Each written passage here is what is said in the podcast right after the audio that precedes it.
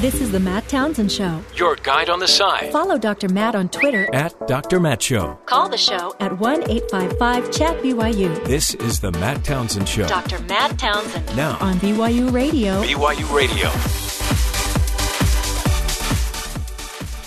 Good morning, friends. Welcome to the program. Dr. Matt here, along with Jeff Simpson, Terry South. The gang's all here, gathered post-election. We did it. We made it through an election. Most of the election, for me, was more interesting on a local level than a national level. Yeah. But apparently the Dems learned some very important lessons last night. CNN, other major news sources are giving the Dems kind of a really good report card. They seem to have won in Virginia. The Dems won in New Jersey. Plus a lot of other victories in mayoral races across the country. But it may be showing that the power of Trump may be a weakening factor. Really? Trump's got a lot of power, except nobody wants to claim everything about him. Wrong. But then Trump says, if you don't claim everything about me, you lose, like Gillespie. So you better claim me. He waited 20 minutes after it was official. Then, you know, distance themselves from the guy. Yeah, you got. It's, he didn't support me. He said he didn't embrace. He didn't embrace me enough. He gave him 20 minutes. Yeah. But that's the problem: is you either have to kind of embrace Trump and then bring him in, let him work his magic, and get his followers to be on your side if you're in the GOP, or you got to run from him. But isn't there a happy medium? Well, the problem is neither tactic seems to work. No. See, Virginia is a purple state, as they call it. Like a bruise. It's like a red, blue. I believe Hillary Clinton won the state. Yeah. But it wasn't by like a landslide. But it's showing like a trend of turning blue, so they call it purple. Yeah, so if you've got a purplish state. So what that showed was that you have your Republicans, you have your Democrats, but then you have these people that voted for Obama that this time around voted for Trump. Mm-hmm. So how do you manage that person when the popularity of the current president is around 37% in the state? And Ed Gillespie was a big GOP leader. Right. Like he worked with Bush. He's been there a long time. He's old school GOP. So he went in and he talked about immigration. Yeah. And talked about sanctuary cities, even though there's no sanctuary cities in Virginia. And right? the other, his contender was a gang supporter. That's what he accused him of being, which of one of the worst gangs. Wasn't the case at all. And so it was interesting to watch because he didn't really step in and embrace Trump, but at the same time tried to kind of play both sides of the track. Play with his policies. And stay kind of in the middle, and he lost. But if he went full Trump, he didn't feel like he would have the support of these people that maybe aren't as happy with the president right now. Ugh. And so it was kind of hard for him. But he got majorly dinged in areas that they thought that he might be exactly like just that. Just like that, yeah. In areas they thought that he might be able to carry it, he got dinged. So what it might be telling us is Trump's unpopularity or lack of popularity, that's a heavy burden.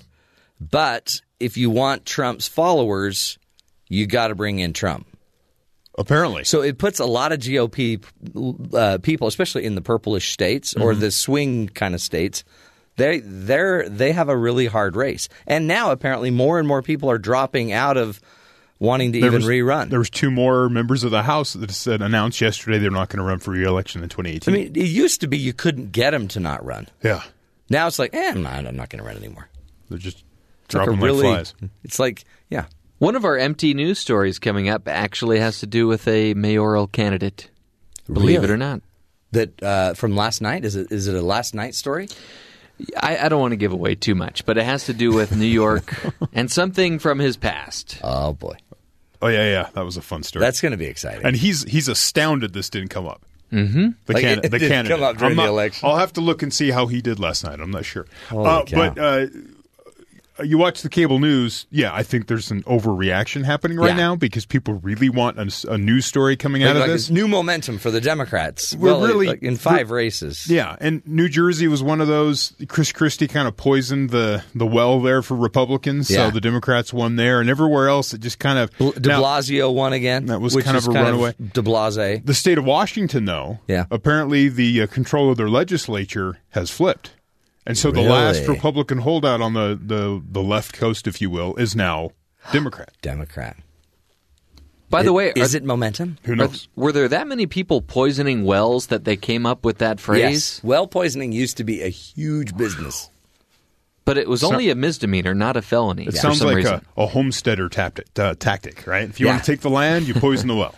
Yeah, it sounds like something we hear in the West. Or in Chris Christie's position, you close a bridge for political gain. You close the beaches, or don't give enough money, then go to the beach when nobody's there. Let's just say he has a long track record of things that you shouldn't do. I wonder what Chris Christie's going to be doing.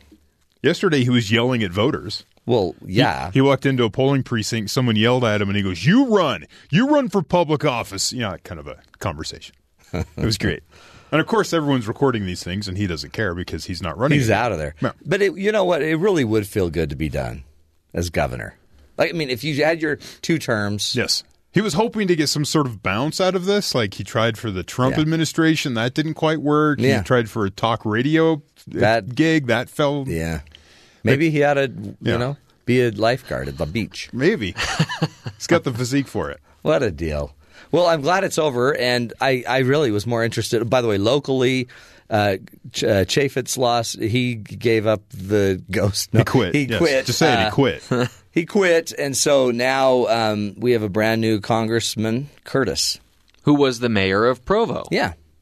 That was so big surprise exciting. In an area that's 5-1 Republican. Yeah. A Republican won. But, he carried it. He's going to have to run again in 2018. Because this is just to finish the current term. But what's great about that is he'll have his election legs. Right. He knows how to run now. And again, it's here. And the new mayor of Provo, by the way, the first female mayor of Provo ever, a Kaufusi. Oh, it's okay. Which may somehow be related to Coach Kaufusi. I don't know. Huh. Maybe there's a web search we could do on that. Well, somebody in the Kaufusi family is winning. Wow. Had to go there, did you? Had to go there, bringing up BYU football. Let's get to the headlines with Terry South. Terry, what else is going on around the country? Sticking to his teleprompter as he spoke to the National Assembly building in Seoul, South Korea, President Trump delivered a tough but calibrated speech that a senior administration official later described as on Air Force One as historic. So it was a historic speech. Had a historic moment, didn't even know it. Trump drew applause when he invoked signature phrases of President Reagan. I want peace through strength. Other things he said, I say to the North, do not underestimate us. Do not try us. American men and women in uniform have given their lives in the fight against Nazism, imperialism, communism, and terrorism. History is filled with discarded regimes that have foolishly tested America's resolve. Ooh. We're winning all the isms. That's the isms. Totally. We will not permit America or our allies to be blackmailed or attacked. We will not be intimidated. The world cannot tolerate the menace of a rogue regime that threatens with nuclear devastation. I have come here to this peninsula to deliver a message directly to the leader of North Korea's dictatorship. Every step you take down this dark path increases the peril you face. Wow. Yeah. Strong words. Like he's on the peninsula. Right. But he didn't say Rocket Man this time, right? Yeah, no. He didn't say any of the things that light people up. Because it was a historic speech. As it started with sticking to his teleprompter. Yeah. I'm not sure anyone writes those. He does such a great job when he sticks to that. Yeah, it's great. That's tough talk. And he couldn't go to the DMZ zone. It was foggy. It was way foggy. You don't want to put the president out there when it's foggy. Well, he was in the helicopter flying there, and they turned it around and came back. Oh, and that would have been such a great photo. He was not happy because he was like, I'd like to go there, even though they called it cliche last week. My Trump helicopter pilot would have gotten me there. Okay. But you Marines, Well, you Marines can't even get me there? Oh, well. The 26-year-old gunman who killed more than 2 dozen people in Sutherland Spring, Texas church on Sunday once escaped from a psychiatric hospital and attempted to carry out death threats against his superiors in the military. This out of the New York Times. Oh, wow. The Air Force did not enter into a national database the 2012 domestic violence court-martial, which would have prohibited Kelly or the guy from purchasing weapons, the Air Force announced on Monday. So how does that not go into the database? You'd think that would have gotten in the database, too. Lots of mistakes down the road lead to that situation. Well, and again, okay, horrible, but let's fix those mistakes now, right? Because we could have 20 of these. We have a lot of guys that have gone to war. In fact, in our next hour, we're going to be talking about the fact that maybe you need a draft. Because if everybody had a chance to go to war, we'd probably have fewer wars. In fact, the data actually shows we go to war a lot less when we had a draft. Right, because it's real to people. These are your kids that could go to war. Right. And also, we actually take care of our veterans differently if any one of us could be a veteran. Veterans Day on Friday, I believe. Ah, huge. Okay. Other news, four major film critic groups announced on Tuesday that they would not consider any Disney films for awards this season following the studio's decision to freeze out the Los Angeles Times reporters from press screenings of their movies after the newspaper published an unflattering investigation about the company's financial dealings with the city of Anaheim. Some tax issues seem kind of weird, so they wrote a story on it. And so the LA Times froze out all, or not the city, Disney froze out LA Times film critics from watching their movies and reviewing them. So the Thor movie did not have an LA Times review in the paper. Wow. Because of this. So they froze them out. And it goes on. It says Disney's payback, which prevents Times writers from attending advanced screenings of its films, including those made by Pixar, Lucasfilm, and Marvel, was deemed craven, petty, and hostile to journalism by the Chicago Tribune. The LA Times, Los Angeles Film Critics Association, the New York Film Critics Circle, the Boston Society of Film Critics, and the National Society of Film Critics announced that they have voted to disqualify Disney's films from year-end award consideration until the blackout is publicly rescinded. Right? So that's almost every major award you could possibly get. And, I believe the Toronto critics joined that, too. They did, too. A bunch of individual websites came out, like film reviewing websites. So a big pushback. At 3:49 p.m. Pacific time, Disney ended the ban of the LA Times critics and allowed them to go back and watch the movies again. Was I just not saying yesterday that somebody needed to stand up to the bully that is Disney? Yes. I just said it. But I think you were thinking more like a Disney villain standing up to a Disney villain. Right. Maybe not. Wrong.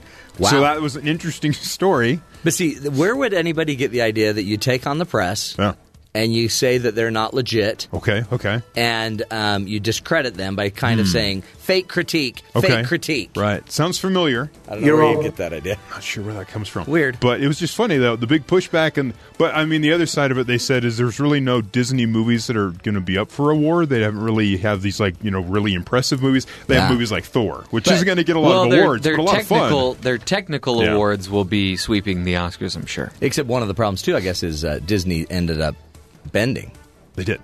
So, apparently, when the press revolt and rebel, they win. It worked. It was across the nation, people, like, you know, the industry of film critics pushed back. So, by the way, what a crazy industry. That's a crazy group right there. And to all of our benefit or punishment, I'm not sure where this lies, but the tweets are going long now. CNN reports that for the first time since launching in 2006, Twitter has expanded its character limit for most users beginning today, and it's on our accounts here for the show, my personal accounts. Yeah. You can now type up to 280 characters instead of 140. They doubled it. What do you think of that? Because I don't use Twitter. Well, I was typing in some things for the show today, and it made it a lot easier. I didn't have to try to be brief at all. But at the same time, I was going through Twitter last night, and you could start seeing the longer tweets. You're like, okay, this is just too long. Come on, people. What they found, though, is when they tested it, that because they put it out there for some users. Yeah. And those people, for the first few days, they tried to go super long, and then they just backed up to 140 because that's what they're used to, and they like it being brief. Well, I thought that was the great, you know, trick of Twitter was it made everything fast. And I have found is that when I'm trying to do, you know, Twitter for the show, that I usually need like 5, maybe 10 more characters. Oh yeah, so all they needed to go is like another you know, but I think it has to do with 10% more, the way the program works. It's easier just to double it instead of trying to figure out another number. So you know, Trump's got to be happy about that. That's where it's like, really? What are we doing? Are we making this better, or are they making it worse? Will it be twice the trouble for Trump? Could be. It'll be twice the twubble. Twice the twubble for Trump. Twice the twubble. Well, wow. That's good. That's a good news review. It's kind of a weird day. Today is the 1-year anniversary of last year. Well, where half the country woke up and were like, yeah, the other half woke up and were like, oh my gosh, what happened last night? Or crying or whatever. Some call it Trumpageddon. Okay. Trumpageddon, interesting. But it's a year. It's been a year. Doesn't it feel like it's been either five? Do you think there's people that feel like, wow, this year just flew by? I do. It's been a year? Holy cow.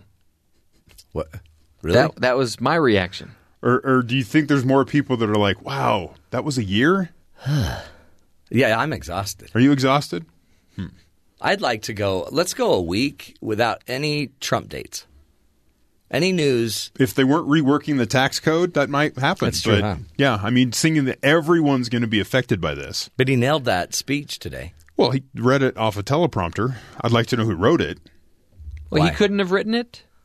No, it's that guy that he probably had input. Stephen Miller? Yeah. He tends to want to fight more. Hey, that's my next-door neighbor. It seemed very kind of drawn back and toned down in the way the language was. So who went in there and figured that out? I'm not sure. Was it a team effort? Is there one guy? Does it seem different having President Trump out of the country? Feels about the same. Seems a little quieter. He's not every headline. One of the comedy shows last night was trying to explore what is the pressure on Donald Trump Jr. being the only Donald Trump in country at the moment. Does that put extra pressure on Donald Trump Jr.?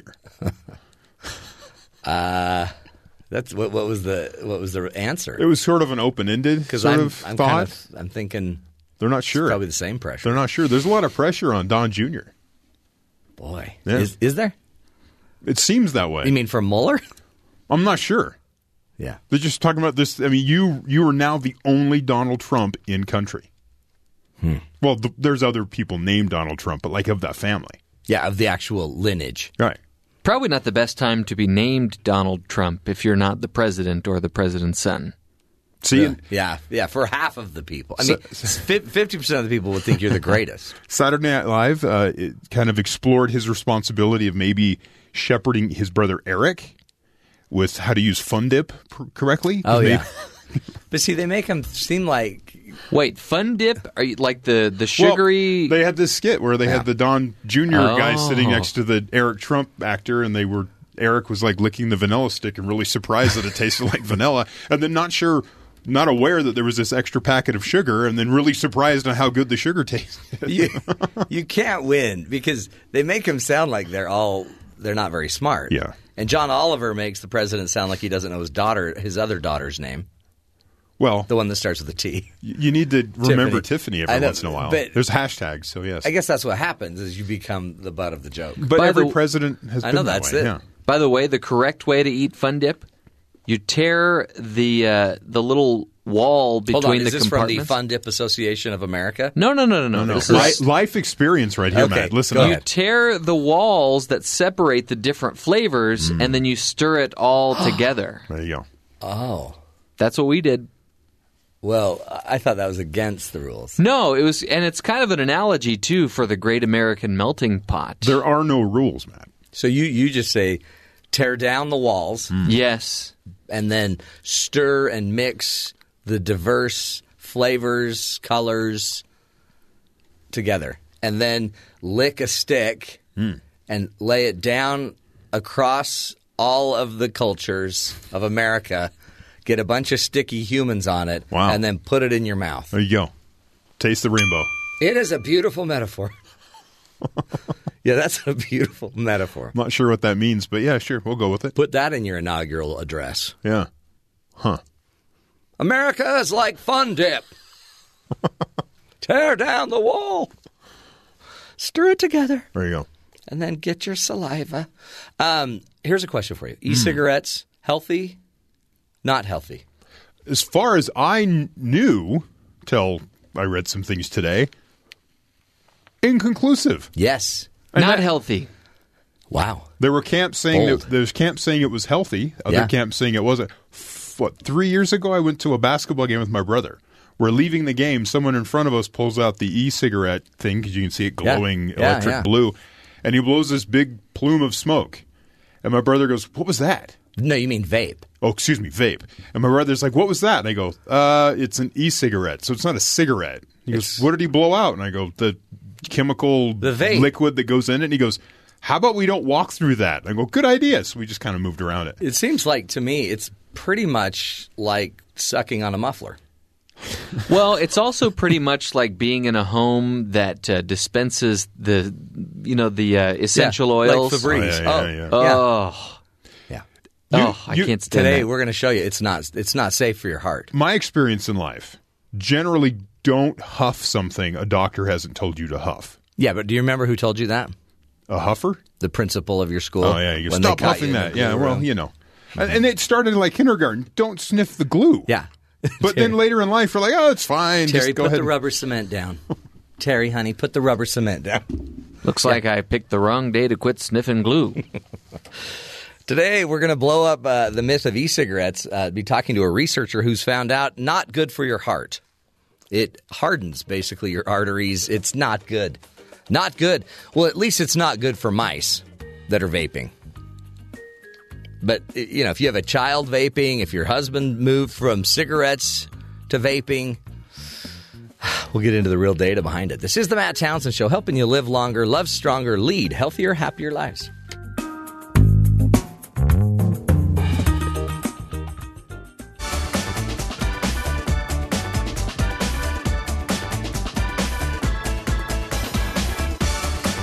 We have seen them. We have heard about them. E-cigarettes or vaping, you know, they're supposed to be a cleaner, healthier, futuristic way of smoking, right?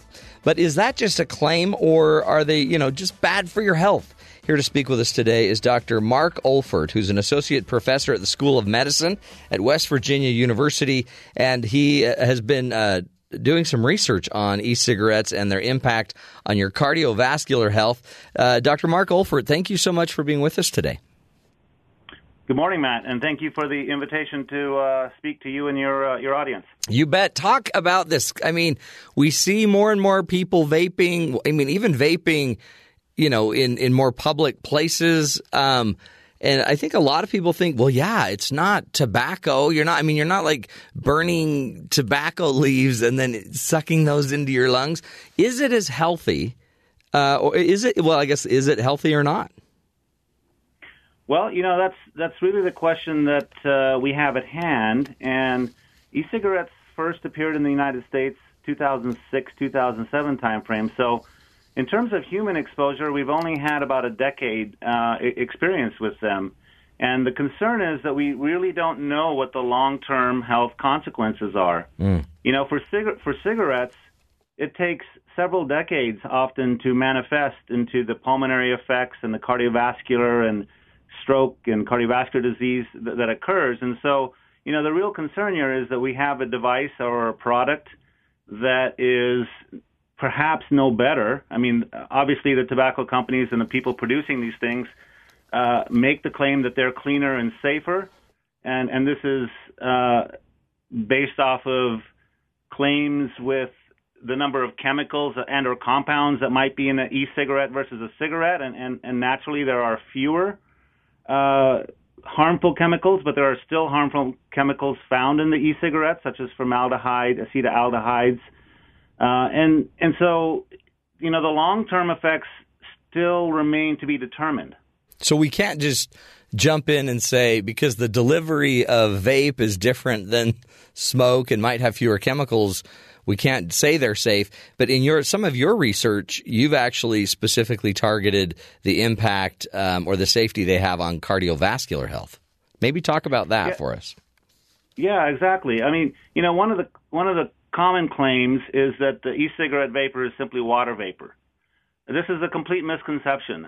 You know, for your listeners out there, water vapor is what you see if you boil a pot of water on your stove and you see the steam coming off. Mm-hmm. That's water going into water vapor. And if you look at someone using an e-cigarette, you don't see that light little bit of steam. You see a huge cloud. The base solution that people are smoking in these cigarettes is actually an oil base. It's propylene glycol. It's often a mixture of propylene glycol and vegetable glycerin. Now, people can use either one of those, you know, in its entirety, but I think most people are using a combination of both of those. Propylene glycol gives these smokers the hit, a throat hit on the back of their throat that is similar to sort of smoking, and so smokers like that because it feels the same. And so, you know, it's not water vapor. We're inhaling fumes or vapor from oil chemicals, and we know that some of the chemicals in those have deleterious or bad effects on the lungs. Now, there've been a lot of data. Well, I shouldn't say a lot. There've been some data that say that the lung effects are less severe compared to cigarettes, and this has emboldened many of the producers of e-cigarettes to think that and to, you know, want to push this as a harm reduction device. And so we chose to do a study where we wanted to look at the lung effects because we weren't believing the evidence in the literature. But we didn't just look at the lung. We looked at the cardiovascular system. We looked at a number of other organ systems, feeding behavior, how the animals moved around in their cages, as a comprehensive view of sort of animal physiology or the physiology of the animal that we could do. And the surprise that we found was that we didn't find the same effects occurring in the lungs like we see with cigarettes in terms of the structural destruction, emphysema, chronic bronchitis, these kinds of things. But to me, that doesn't say that these cigarettes are going to be safe for the lung. Right. It just says, and there's other evidence coming out from work that's in the literature that says the damage to the lung is probably going to be different than what we see with cigarettes. But the interesting thing about our study is when we looked at the cardiovascular responses, we saw just as much dysfunction. Oh, really? With the e-cigarettes as we did with cigarettes. So for your arteries, your aorta, your heart, vascular, it's worse or it's the same as smoking as a cigarette for your heart. It's at least the same. So one of the measures we made was called arterial stiffness. So with ultrasound technology, so this is an alive animal, and the study, we needed to do the study in animals because, as I said, the long-term exposure to humans, I think to manifest cardiovascular diseases, you're going to need probably 20, 25, 30 years or, of exposure. Right. And the average life of a mouse is about 2 years. So we did an 8-month exposure in a mouse model, which would be the equivalent to about a 25-year exposure to humans. And if you look at the life expectancy of a human compared relative to a mouse. Right. So when we looked at those data and we looked at the stiffness of the vessels, this is while the animal's alive, it's lightly anesthetized, and we can use ultrasound technology to watch the blood pulse pressure and the blood pulse through the vessels. We found that they had the animals exposed to cigarettes had 2.8 times, almost 3 times greater increase in the stiffness of their vessel compared to air-exposed animals, a control animal group. The e-cigarette group had a 2.8-fold increase in the stiffness. Statistically, those are those aren't different. The 2.8 and the 2.5, and essentially there's a roughly 3-fold increase in arterial stiffness. And the measurement that we make is actually in meters per second. For every point of a meter per second increase, there's large epidemiologic data that demonstrate that this adds 15% risk for cardiovascular disease. So if we take those numbers, our mice exposed to e-cigarettes had anywhere from a 17 to 19% greater risk of developing cardiovascular disease from this 8-month exposure. Wow. And I mean, I guess I'm assuming stiffer arteries means what? Like more work for the heart, more less ability to handle the dynamics of life, and letting your veins constrict and dilate. I mean, what happens if we have this stiffening of our heart or our arteries? So you're exactly on the right track there. Another set of measurements we made were the ability of the vessels to dilate and to constrict to vasoactive drugs. So once we were done with the study, we got the aortic vessels from these animals, and then we exposed them to vasodilators and vasoconstrictors. And then this is the other half of the study where both the cigarette and the e-cigarette animals had similar impairment in the ability of these blood vessels to vasodilate.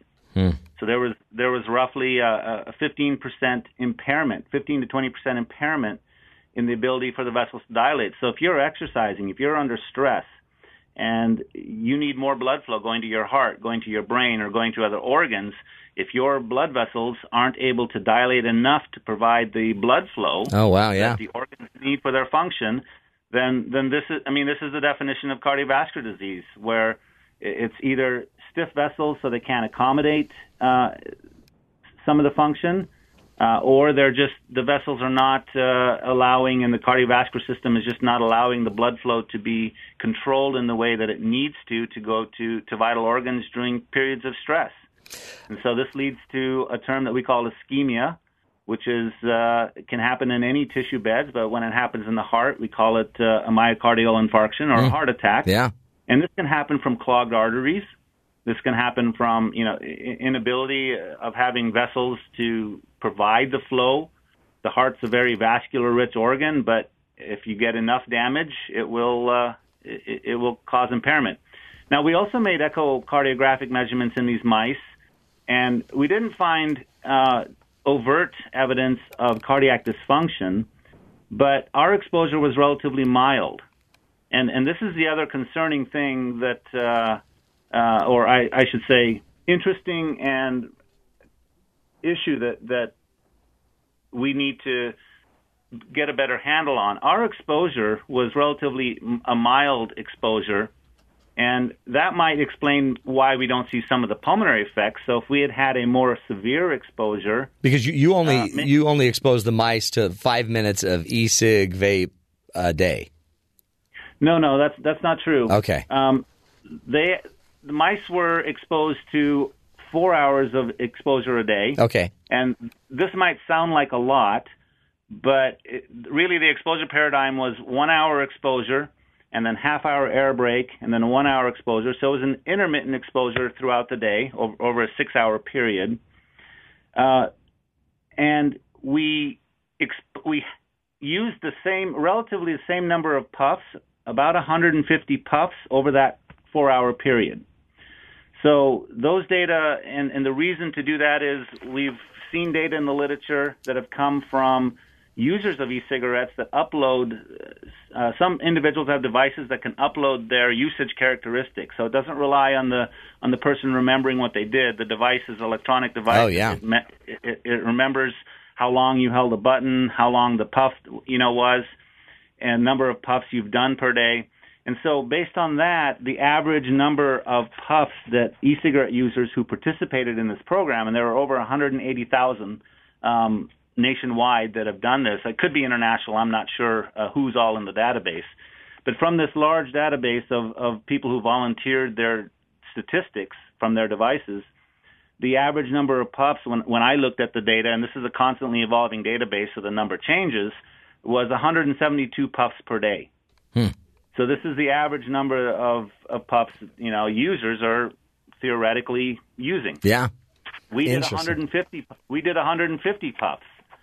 And while we didn't find significant structural damage to the lungs, we didn't look at some of the cellular functions of the lungs.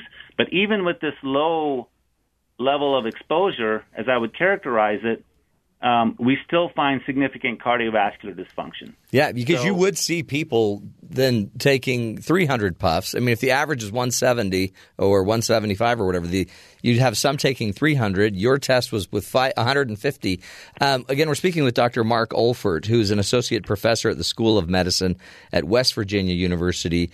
Mark, did any of this was it attributed to an e-cig with nicotine versus, and is there a difference between nicotine versus no nicotine in the e-cig? What is causing the cardiovascular problem? So that's where we're headed next. With this study, it was a pilot study. In fact, I'm not aware of any long-term studies that have shown the cardiovascular effects that we have. There are some human data that are showing impaired with acute responses, acute exposure to e-cigarettes cardiovascular impairment. So we're not the first to suggest this, but I believe ours are the first long-term data in a mouse model to show the consequences on the cardiovascular system like this. And so the question is, and so when we performed the study, we didn't know, first of all, that we would see this. My training and background is primarily in pulmonary physiology, but I'm a vascular physiologist. And so the lung is where I thought, we would be really finding effects. But it turns out that, the vascular system is where the real information and data came from. Interesting. And so we didn't design this initial first study to be able to separate out nicotine versus just the e-liquid vapor without nicotine or, without a flavor. Mm-hmm. So our exposure was done with 18 milligrams per ml of nicotine. We used 50% propylene glycol, 50% vegetable glycerin, the VGPG, and we used a flavor. So the flavoring is potentially a cause. Yeah. So it could be the flavoring, the vegetable base, the nicotine. You'll have to go sort that out later. What would you say, Mark, to like the parent who just caught their child vaping and is trying to persuade them not to do it for health reasons, but then the kid has all this supposed data from online saying it's safe, it's vegetable oil, Mom. What would you say as an expert to those parents that they could tell their kids? Yeah, and this is a difficult argument because most of the products that are in the e-liquid are deemed FDA food grade safe. Mm-hmm. So people quickly sort of make the assumption, and this is a wrong assumption, that because it's safe as a food grade, vegetable glycerin's used in food. Right. You can ingest it. But when you heat it up and when you aerosolize it, make a vapor out of it, you break down that compound into its base compounds, and this is where you start producing formaldehyde, acetaldehyde, and acetone, and acrolein, these other compounds that are harmful. So just because they're approved, same thing with the flavorings. All the flavorings that the companies are using, they're very quick to promote the fact that these are FDA-approved food flavorings. Right. But they're not approved, and they never were studied or approved in the context of aerosolizing it and inhaling this. And in fact, there's evidence in the literature now that there are some additional harmful compounds that come from the flavorings that are of great concern. So, with kids, it's going to be difficult because kids are going to want to do this. They think it's fun to do. And the other interesting aspect about e-cigarettes compared to cigarettes is cigarettes were not allowed. Other than methanol, flavorings were banned in the United States. The FDA doesn't allow, and this is intentionally to sort of prevent and attract kids from using cigarettes. And if you're under 25 and using an e-cigarette, and you look at the data that people are publishing from the behavioral side of the field, it's the flavors that are primarily driving the younger kids from wanting to use this, because there's cotton candy flavor. There's over 2,000 flavors out there. There's any flavor you want. And so kids are doing this because of the flavorings. And then as you get older, the older population that are using it might be trying to use it for smoking cessation or and the other concern is there's a group of people who have quit smoking because they know it's bad and they finally have gotten over the hump of being able to quit. And then, they've come back to smoking because e-cigarettes are theoretically safe, according to the marketing and the advertising. But they haven't been around long enough for really, for the companies to substantiate these claims. And, I think our data are just the first of a flood that will be coming in the years to come that will show some of these. Oh yeah. Well, I wish you the best of luck in just speed to be able to get this data done and out. It's sad that we might have to wait 20 years or for more and more studies just to prove something that seems so obvious. as not healthy. It's kind of a weird backwards approach. But Dr. Mark Olfert, thank you for doing the work that you're doing there at West Virginia University. And we'll continue to spread the message, folks. Not the best thing, right? You get it? I mean, the minute you're heating something up, you're creating something new. And if it's formaldehyde, come on. Who wants that in their body? And, you know, until your body's done. Then just pack it with formaldehyde. We'll continue the journey. Up next, we're going to talk about a new fad, post-vaping. So what do you do after you vaped? We'll tell you what's up next. Crazy stuff. This is the Matt Townsend Show.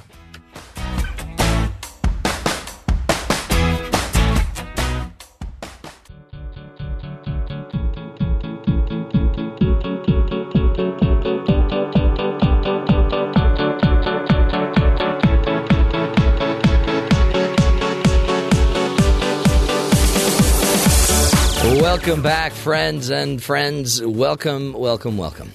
Wow. It's a lot of welcomes. Yeah. I was going to say Fräuleins. Wow.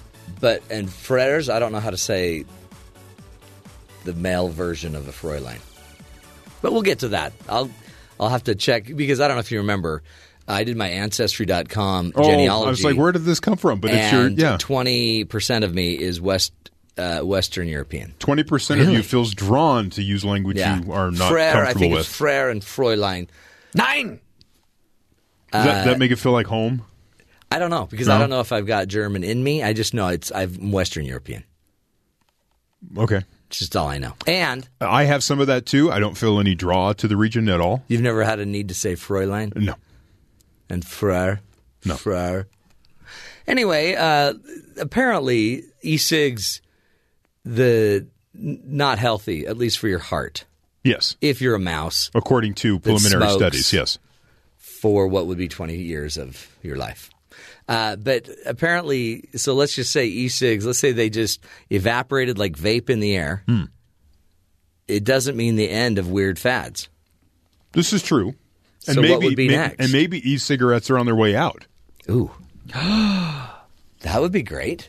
So now experts predict that heat not burn devices are set to soar in popularity. Heat? Not burn.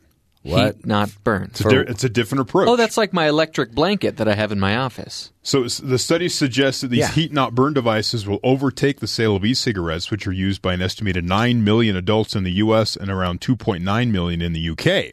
This has caused advertisers, marketers to warn that there is an urgent need for more research into the health effects of devices which heat tobacco as opposed to burning it. Oh, wow. So they heat not burn. So different from e-cigarettes, electronic devices is used with, they're called mini tobacco sticks. Now, Tabasco sticks would be a whole different approach to this. Whole different thing. Mini tobacco sticks in the form of, they call them heat sticks, which I guess is a brand of these, or others are opposed to a nicotine-laced liquid. So you have a device and you insert this stick into it instead of having a liquid that you burn to get a vapor out of. You have this stick that you actually heat up, and that gives you your, I guess, nicotine hit that you need. And it's a safer way because you're not burning something, and it's just a little device that heats itself up instead of trying to actually burn something. Wow. But experts argue that the innovative device will never be safer than e-cigarettes and doesn't appear to be a safer option. That's what they're saying. You know, there's always two sides to all this stuff. The study co-author here, professor of computer science at Johns Hopkins University, said heat not burn products have quickly become insanely popular. 2 years ago, there were essentially no queries, meaning from Google search, in Japan for heat not burn tobacco. Now there are between 5.9 and 7.9 million a month. Furthermore, the team found that interest in heat-not-burn tobacco in Japan is rising more rapidly than past interest in e-cigarettes. The study author suggests that the heat-not-burn tobacco is introduced in new markets. Its popularity may even eclipse e-cigarettes. I'm not sure prices and all that stuff. But again, what it says, the guest we just had on was talking about people want the throat hit of the nicotine. The heat-not-burn provides a better throat hit than the e-cigarette. Well, okay, hold on there. Yeah, go ahead.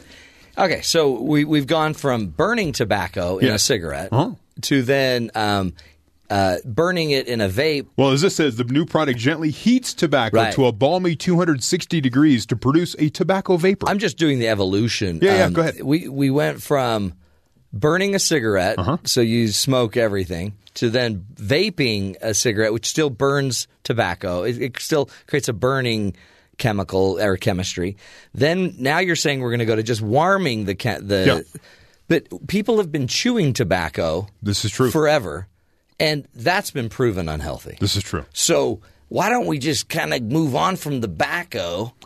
Well, the people who make the product say that it's possibly a safer way of doing this. No. Another study found it contains some chemicals that are strongly linked to cancer in much higher concentrations than previously reported. Yeah. So. You know what? If people feel compelled to have a throat hit, they can pay me a fraction of the cost, and I'll give them a good throat hit. Oh, wow. You'll just punch them in the throat. Wow. It's like...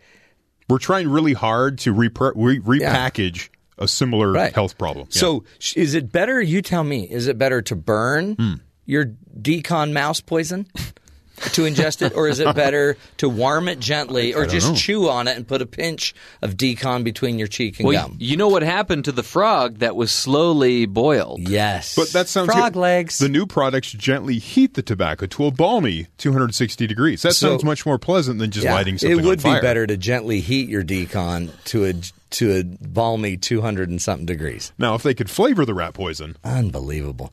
Okay, let's take a break. When we come back, we're going to talk about flying cars, which I think is the greatest thing in the world, because what could ever go wrong with a bunch of people flying their cars around the city?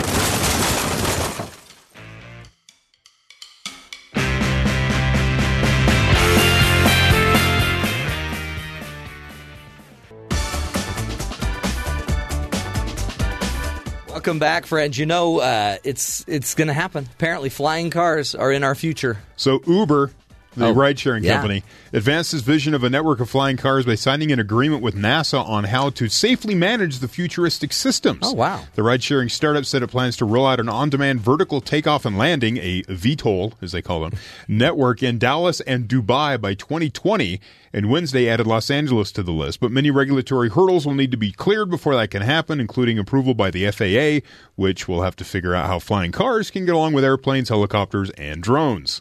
Boy. Plus, it seems like first you got to figure out how people can just drive a car anyway. Right. You know, and we got to get all the cars synced. And so Uber and NASA will work to develop new traffic concepts that will enable safe and efficient operations of robotic flight systems for the future. This is exciting. Or scary. Whichever. So this is about 100 years away. 2020. Bull. Just stay away from Dallas and Dubai and L.A. That. That's what they're saying. By 2020, they'll have prototypes out. It won't happen. And they'll start testing them, and you'll see them during rush hour. It won't happen. 2020? 2020. Are you serious? I don't even think Trump's tax plan will be done by 2020. Probably not. Come fly with me, there you go. Now you can listen to Frank Sinatra. It's a great song. Cross the city in your flying car. Well, that's exciting news, folks. By 2020, we'll be flying cars to work. Life is good. Hey, stick with us. This is the Matt Townsend Show, doing what we can to help you live longer, love stronger, and fly the friendly skies. Come fly with me. Let's float down to Peru. This is the Matt Townsend Show. Your guide on the side. Follow Dr. Matt on Twitter @DrMattShow. Call the show at 1-855-CHAT-BYU. This is the Matt Townsend Show. Dr. Matt Townsend. Now on BYU Radio. BYU Radio. Good morning, friends. Welcome to the program. Dr. Matt here, your coach, your guide on the side, along with Jeffrey Liam Simpson and Terry South. The gang is gathered. It's post-election night, so we have to get into all of the wins, the losses. Not a lot to talk about. I'm curious to know, too, do you feel, is it not as much of an experience if you mail in your ballot versus like going to a cafeteria or a library? Yeah. Really? Yeah, because I, in a way, it was a very pleasant experience. But I actually had a really magical moment because my kids saw me voting. So we could talk about why we're voting, how we're voting. It created a really interesting discussion. Now, it didn't create the same civic engagement. You know, I didn't get to go smell the smell of like 2-day-old fries in the cafeteria of my children's school. Yeah. But – and I didn't get to see everybody that I would normally see there. But I did get to have a really great moment with my family. I remember voting for president and going to a school cafeteria. There were no partitions or anything. There were just people sitting on tables, checking, putting down a check mark. Just a kind of a free for all. Yeah. That may have been the primaries. That was when you were in grade school choosing a class president. And for some reason, I was using a crayon. Yeah. Yeah. Okay. Sometimes our memories fail us. That was a tasty crayon, though. Is that why you've got purple on your teeth? Today we got a great show. We're going to talk about so many things, but apparently a sweep in of some sort. I mean, I don't know if you call it a sweep. CNN is saying the Democrats swept the election, but really there were maybe 3 or 4 or 5 really well-known elections across the country, and most of them seem to go Democrat. So it's all blue, folks. There's a blue sweep. Apparently, according to the news, GOP, you're done. You may as well. Facts. Okay. Well, it's probably not that dire. But it does say something about President Trump. The big election was the governor's race in Virginia. And Gillespie, who's a GOP kind of stronghold, lost to the Democratic challenger. And interestingly, Northam was the challenger, I believe, in Virginia. Was it close? I don't think so. It was polling around 3%, ended up being 9%. Yeah. Surprise! But it's a very telling problem that Gillespie ran into, because he wanted to kind of run a little bit on Trump's coattails, but not have Trump in the coat. Sure. You know? Yeah. So it's kind of jumping on the bandwagon, but hey, there ain't no band. So we never invited Trump to come hang out. He didn't let Trump – I mean, by the way, this is in Virginia. This would have just been a little, this could have just been a really quick helicopter ride to wherever he needed to go.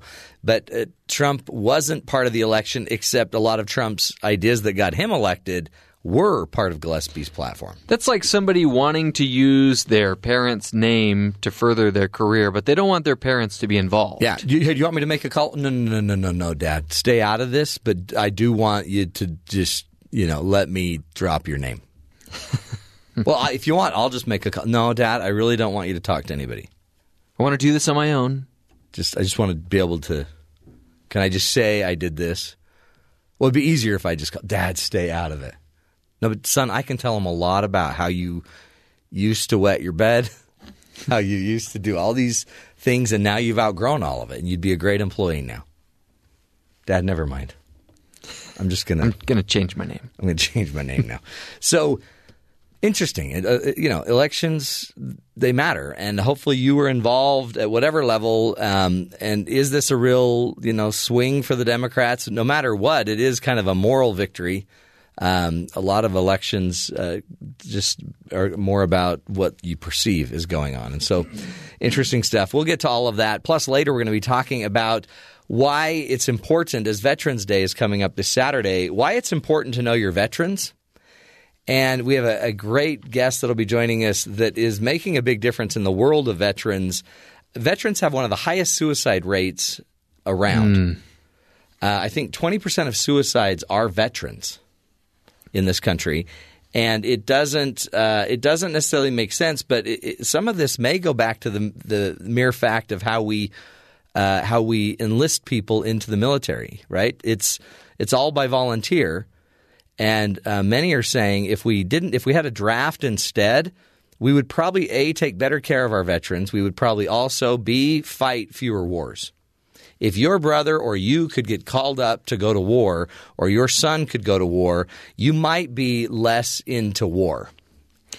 But I don't know that – I mean, these are the people that are volunteering to go, and 20% of suicides are veterans. Yeah. So I wonder what that number would look like if it were people that were just being drafted against their will.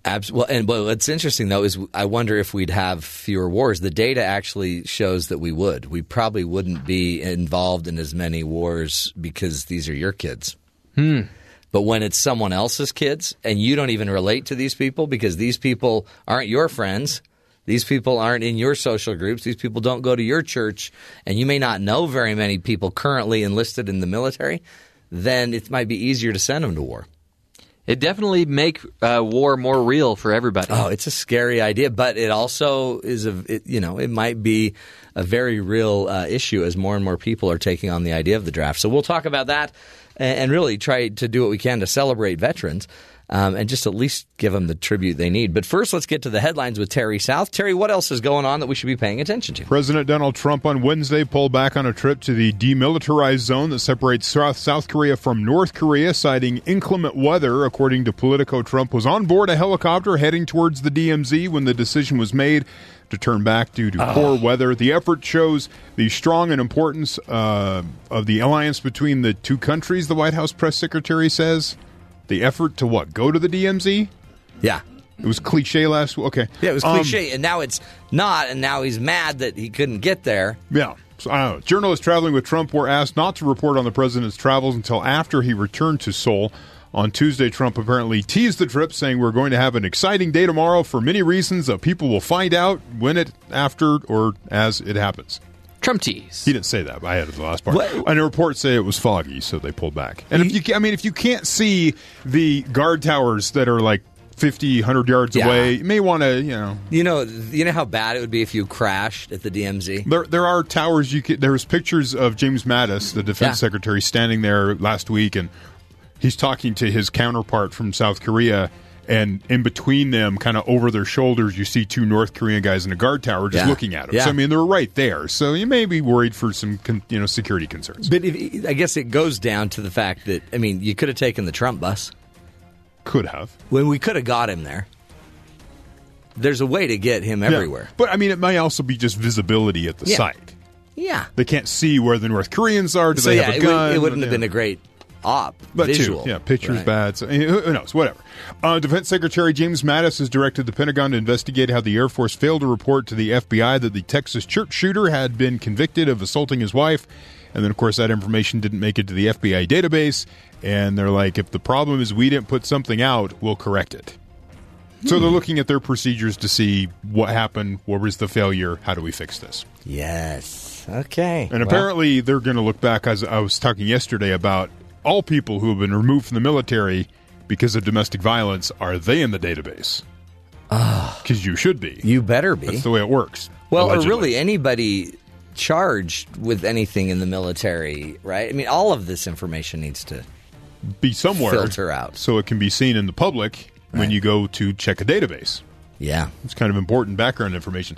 Attorney General Jeff Sessions will appear in front of the House Judiciary Committee panel on November 14th, where he's expected to face questions about communications between the Russian government and President Trump's election campaign. Now, this isn't a repeat of the couple other times he's had to go in and talk about this, because remember, he first talked about it, then he had to come back and talk about it. I thought he cleared it up. No, now he's got to go back, because what they're saying here, in March, the Washington Post reported that during his confirmation hearing, Sessions failed to disclose two meetings he had with the Russian ambassador to the United States, and other documents filed October 30th by special counsel Robert Mueller revealed that Sessions attended a meeting where he shot down the proposed meeting between then-candidate Trump and Vladimir Putin.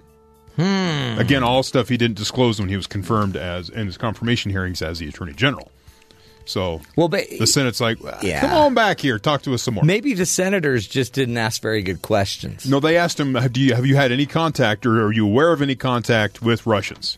What are you talking about, Russians? And he's like, what? No, absolutely not. And a week later, like, wow. And then someone's like, the ambassador from Russia to the United States is a Russian. What? Yeah, it's a crazy concept. When? So... he didn't say anything. Surprise. Granted, a couple of these meetings, he was shaking hands, someone's hand, and walked out the door. You totally get that. You could miss a Russian in a room. Yeah. When you got 50 people in a room, and then one of them's a Russian. I think you could pick out the Russian. But they're not always going to wear, like, the big furry bear hat. They're not. No. So... waving flags. Okay, so that would make sense once. But when you've actually sat in meetings at tables with them... and then shot down ideas for meetings that were being set up, and you said, no, let's stop that. And they kept mentioning Vlad. To a guy that was indicted by Robert Mueller. The campaign were like, who's that guy? Didn't he get us, like, coffee or something? What was his job? Yeah. I'm not sure. Yeah. Okay. In other news, a juror in the Senate, Robert Menendez, he's a Democrat from New Jersey who's accused of taking bribes from a Florida doctor. So he's being corruption trial ongoing. One of the jurors yesterday, they asked for questions from the jurors. Do you have any questions before we start deliberations? And the juror raised his hand and he goes, could you define what a senator is? What? Yeah. Are you serious? The judge had, and he also asked for a transcript of the Menendez attorney's closing arguments, so the senator's attorney's closing arguments. The judge told the jurors they should use their memory to determine the definition of a senator. This word senator. That's how that corruption trial is going. Menendez is not a good surname to have in a courtroom. Yeah. Yeah, true. Yeah. That name was ruined. But good if, like, NBC wants to make a TV show. Yeah, it's great for TV ratings. Really right bad now. For juries. Okay. And finally, how big are you on ranch dressing, Matt? Oh. Are you a big fan? I'm a fan. I wouldn't say a big fan. How big a fan? I'm probably, on the fan meter, I'm a 7. Are you, let's buy a keg of ranch for your home? Well, I like to have ranch on tap, if you're asking me that. I just showed Matt the photo of the keg. So people can now buy a keg-o ranch. It is a mini keg, a metal barrel-looking device. Keg. It's a keg. It's 9 by 6 inches, so 9 inches tall, 6 inches, I guess, diameter. It can hold 12 bottles of ranch. Wow. When you purchase this item, they send you the barrel empty, with 12 bottles of ranch, then you can add as you wish. Oh, yeah. You got to keep topping it off. Yeah, so the whole thing, I believe, what did I see? So it holds 2 pounds of dressing, goes for $110, including a year's supply of ranch, which I guess is a bottle a month, is for what they're assuming. Well, not if you have a keg. Like, if you're buying that much ranch, I think you're going to overindulge on ranch. And by the way, don't you have to keep the keg in the fridge? Don't you? You have to. You have to refrigerate it. Once you open the bottle, you have to refrigerate your keg. So then the problem, where do you put a 9 by 6? Hey, Jimmy. I don't know. Hey, Jimmy, you want to come over to my house for a kegger? Bring some celery sticks. So crazy. You could tap the keg, right? And then you have ranch on tap. Yeah. Wow. Yeah. Let's go to Jim Gaffigan to find out what he thinks of this. Ranch dressing. Some of us have to settle down with the ranch dressing.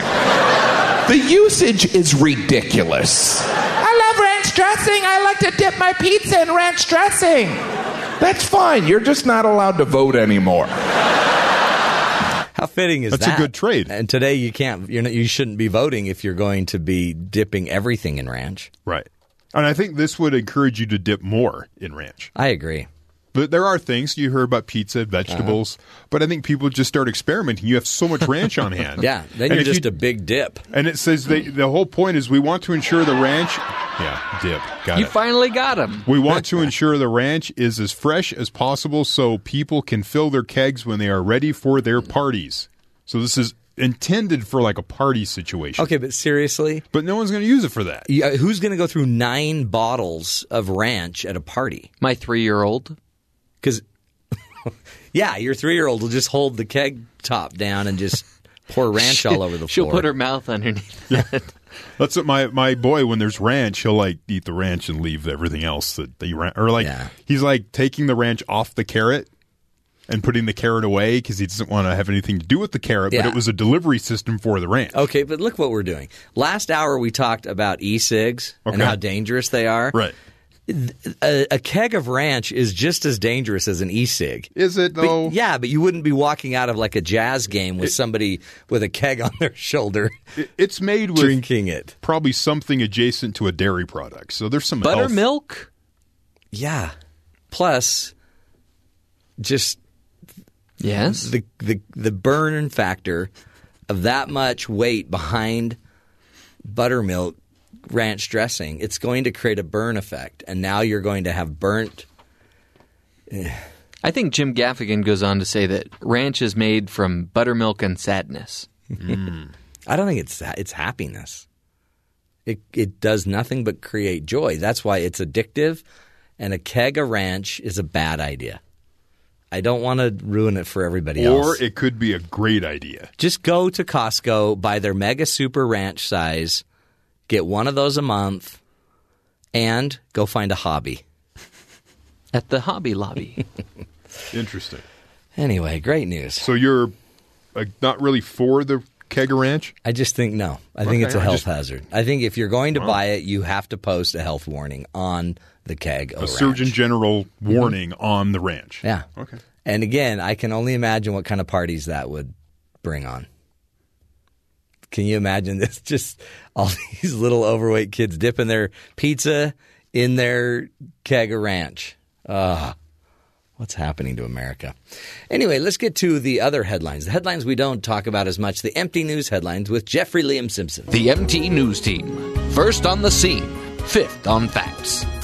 I think we've got time for this one. It involves Schick Shumway. Oh, I love Schick. Yeah. How's he doing?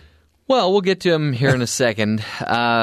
What's the most precarious situation you've ever been stuck in? Or what's the most difficult to get out of situation you've ever been stuck in? Like, I've been stuck at LAX airport after 9/11. Okay. And had to somehow get home to Utah without an airplane or a rental car. So I took a bus. And it was the longest 20-something hours of my life. We've all got those stories. Did you sit next to an exotic dancer? Okay, well, you didn't. So I did, and it was traumatic. Well, we went on a flight. Well, after going to the wrong airport, my dad had to turn us around and go to a different airport. We missed our flight, so we had to have this huge layover. Our bag got separated from us. Boy. We had a baby at the time, we didn't have any of the diapers. So we had to take a cab to the mall. So we had to spend like $40 on a cab just to get diapers. Oh, brother. And yeah, that was bad. The baby cried all the way home on the plane. Is that you or your baby? I was crying inside for sure. So authorities say a Utah man who was hiding from police and fled arrest had to call 911 to be rescued after getting stuck in his hiding spot. Uh-oh. Salt Lake City police say 46-year-old Shane Paul Owen called dispatchers for help on Tuesday, more than 6 hours after he accidentally locked himself in a church's boiler room. Officers were looking for Owens on Monday because he is a suspect in a string of burglaries and had warrants out for his arrest. Police say an officer spotted him and attempted to pull his vehicle over, but Owen fled, got out of his car, and ran into the church. Boy. A SWAT team held a standoff at the church until Owens called to be rescued. So, you know Schick. He's always the first on the scene. Yeah. Even before police sometimes. That's what's amazing about him. Which is the case here. He was actually able to get an interview in with this guy stuck in the boiler room before the cops even got there. Sir, can you tell us how you got into this mess? Veterans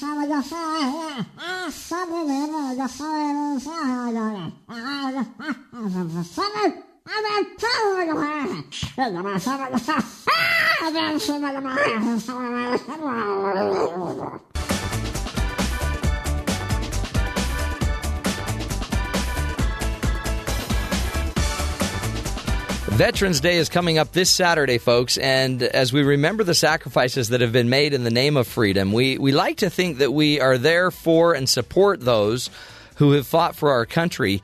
But as Americans, how supportive of our veterans are we really?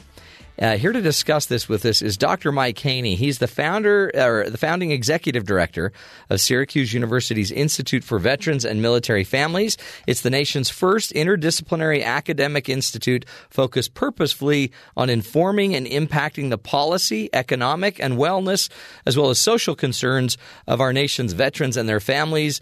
And he's got a lot to teach us today. Dr. Mike Haney, thank you so much for being with us. I'm thrilled to be here. This is honestly, to me, a sacred topic, and I don't think we do it justice here. And I watched your TED Talk and was incredibly moved by just some of the basic questions that you ask.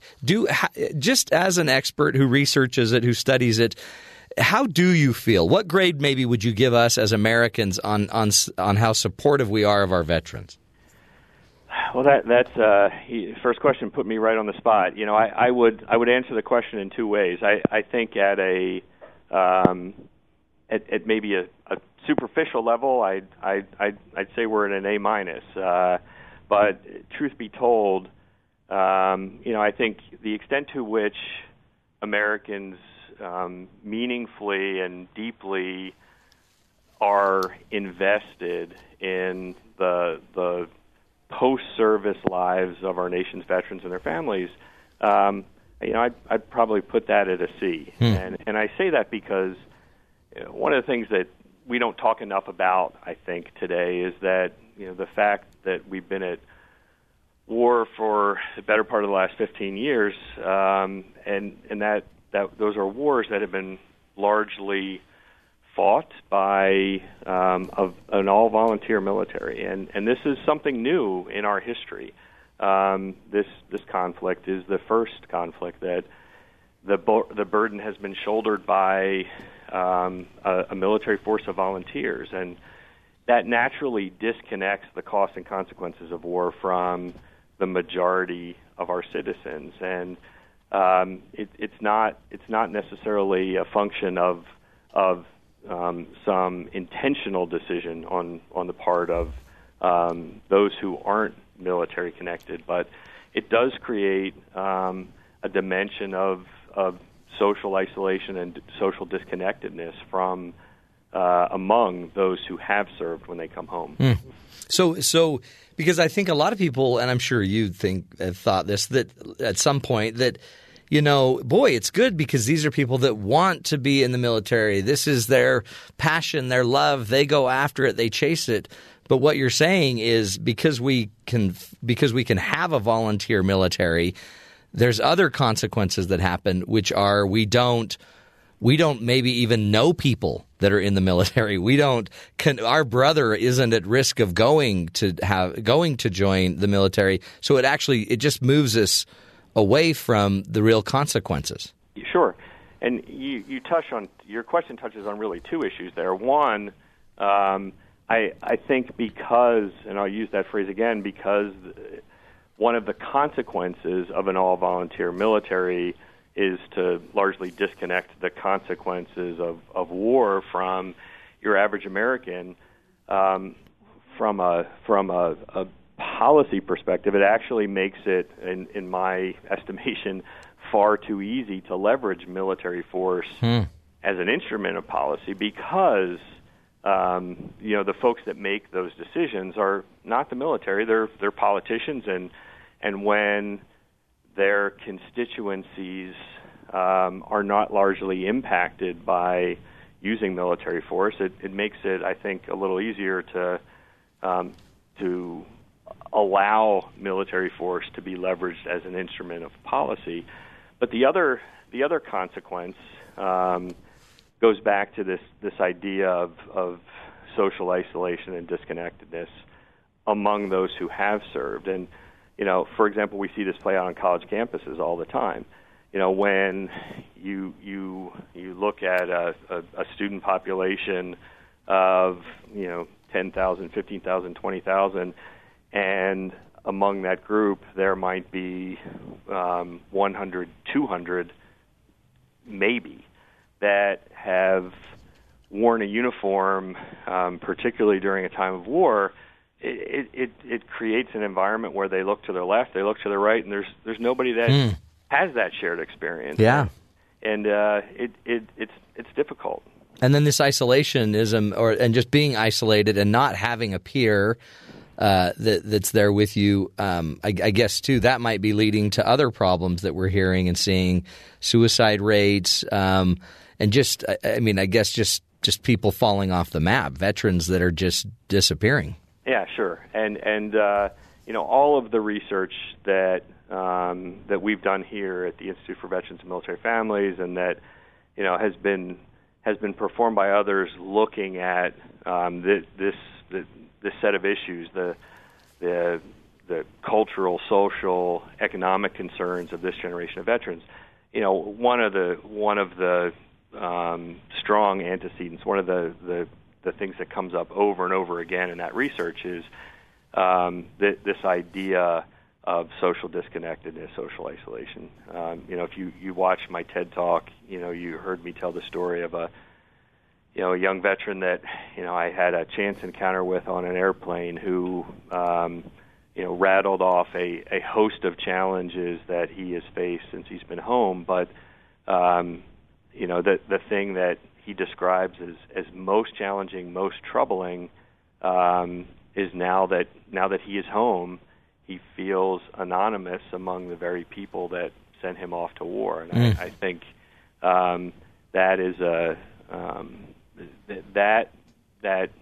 that anonymity, that isolation, is something new to this country. If you think about our history, even through Vietnam, we had a conscription, a draft model of military service where, you know, a large percentage of Americans shouldered the burden of our military conflicts. That's not true today. Right. So when our service members come home and transition to civilian life, it's very, very often they, whether it's in the workplace, on a college campus, et cetera, you know, in their neighborhoods, there are not many people that they can look to and say, you know, this is my peer. This is someone who has that same shared experience. Yeah, and then we kind of say, well, yeah, but you don't need that because you know, we're paying for your education, or there's some other benefit. You got paid to go do it, but the reality is there's no honor. There's no. I think a lot of us would. And they're not in uniform, and you can't, like, when a soldier gets on an airplane and you can see him, you can thank him and appreciate him. But when they come home and they take their uniforms off and they fall back into the regular world, there is this anonymity and there's this, it just seems like they're lost, they're gone. Yeah, yeah, and I think again, your question hits on a couple issues there, and you know, one, I have heard from folks before that equate the all-volunteer military to, you know, making any other vocational choice that someone would make, whether that, you know, to be a teacher or a plumber, air conditioner, fixing air conditioners. You know, I do have to push back on that comparison, because what we're talking about here is someone who volunteered to be sent off to fight and to wage war on behalf of. I guess what I'm saying is when someone volunteers for military service, they are volunteering to shoulder the burden of a society's most morally troubling endeavor, and that is to go off to war. And I think we have a different level of responsibility to those folks, given that as a society we are conferring to them that moral choice, and I think that's different than volunteering for. To be a school teacher or a plumber or a mechanic, and you know that also, though, you know, speaks to coming home and the extent to which we're able to support and empower those who have volunteered when they take that uniform off. I believe is part of our moral obligation. Mm. How, and I have a friend that flew Apaches in Iraq, 2 or 3 tours. An Apache is a really bad instrument. He got really good at saving a lot of lives and doing a lot of stuff. High adrenaline, highly trained, comes home, can't find a job. Especially, there's no jobs as an Apache helicopter pilot in the United States, right? So he couldn't even get a helicopter pilot job. And then needs to somehow, I guess, get another job? It's just, it's got to be, and then like you're saying, the anonymity of it all. Like, nobody knows. It's easy to fall into depression, plus any PTSD, other related issues. How do we help them, Mike? How do we what can we do to actually bring them to be more connected to them and eliminate the social isolation? Yeah. So on the job front, you know, I will say I give actually great credit to the nation's employer community for, over the course of the last 10 years, for really stepping up and taking this issue on. There are large coalitions of employers that have stepped up, collaborated, worked together to address the unemployment challenges facing this generation of veterans. And I think the last statistics I saw on the unemployment front, the unemployment rate among the nation's veterans is actually at its lowest point. Oh, great. Yeah. In the last 15 years. As a matter of fact, I think it's lower than the unemployment rate for all Americans. And that, for folks who have not followed that challenge, you know, I can say 7 years ago the unemployment rate for this generation of veterans was over 20%. Oh, wow. So there has been a real sea change on the employment front. But that's only, you know, as you mentioned, it's only part of the puzzle. Yeah. You know, on the education side, I think this is where we have an awful lot of work to do. You know, this generation of veterans, you know, probably about 70%, you talk about volunteering for service, about 70% of the post-9/11 generation of veterans who did volunteer for service indicate that they did so in large part for the opportunity to go to college. You know, the opportunity to leverage the post-9/11 GI Bill to get an education after service. Here's where we have more work to do. If you look at, you know, the extent to which traditional colleges and universities, and I'm talking about you know, the traditional nonprofit residency colleges and universities, the extent to which they have stepped up in the same way as the employer community has, I would argue they haven't. If you look at the data, there are only small pockets of post 9/11 veterans attending. You know, this nation's best colleges and universities, yeah. and it's not because they don't have the credentials, yeah.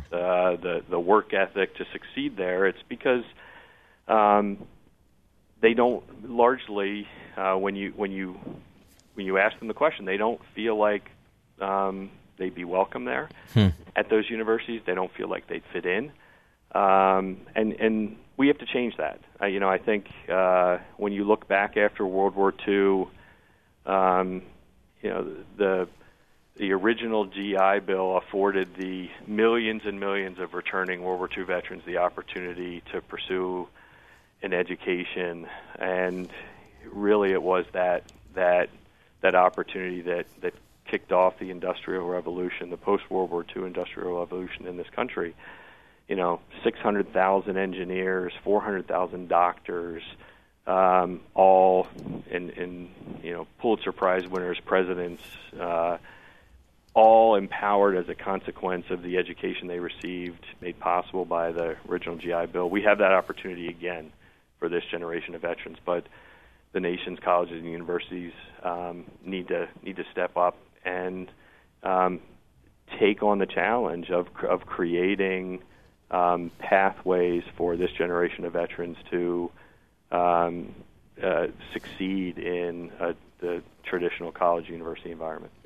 I totally agree. Again, we're speaking with Dr. Mike Haney, and Mike is the founding executive director of Syracuse University's Institute for Veterans and Military Families.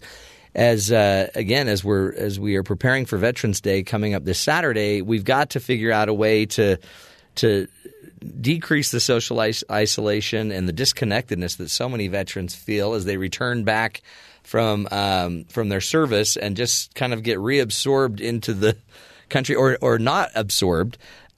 What else can we do? What else can I be teaching my kids about military service? I mean, when I heard your idea of reinstituting the draft so that everybody could feel an equal connection, almost fear, almost obligation, it does make sense.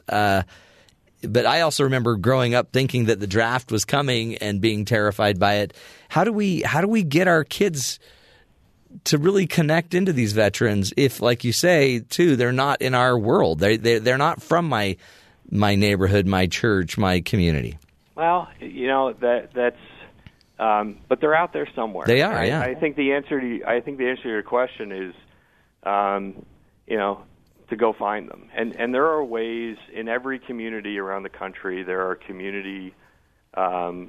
community-connected organizations that in one part or another of what they do, they serve veterans. And the extent to which, you know, families that are otherwise disconnected from this community can engage in those community organizations to really get to know who our veterans are. You know, same thing is true of college campuses. There are, you know, Student Veteran of America chapters, for example, on college campuses. I think where I'm going with this is, again, similar to the message I concluded with on the TED Talk is, really, I think the first step is to get to know who our veterans are. You know, to take the opportunity to somehow engage with veterans, and you know, whether we're talking about generations from, you know, generations of veterans that represent the post 9/11 community or the post Vietnam community, or you know, the really getting to know who they are and beginning to understand the service experience and how the service experience then has implications for the post-service experience, because I think at the end of the day, that's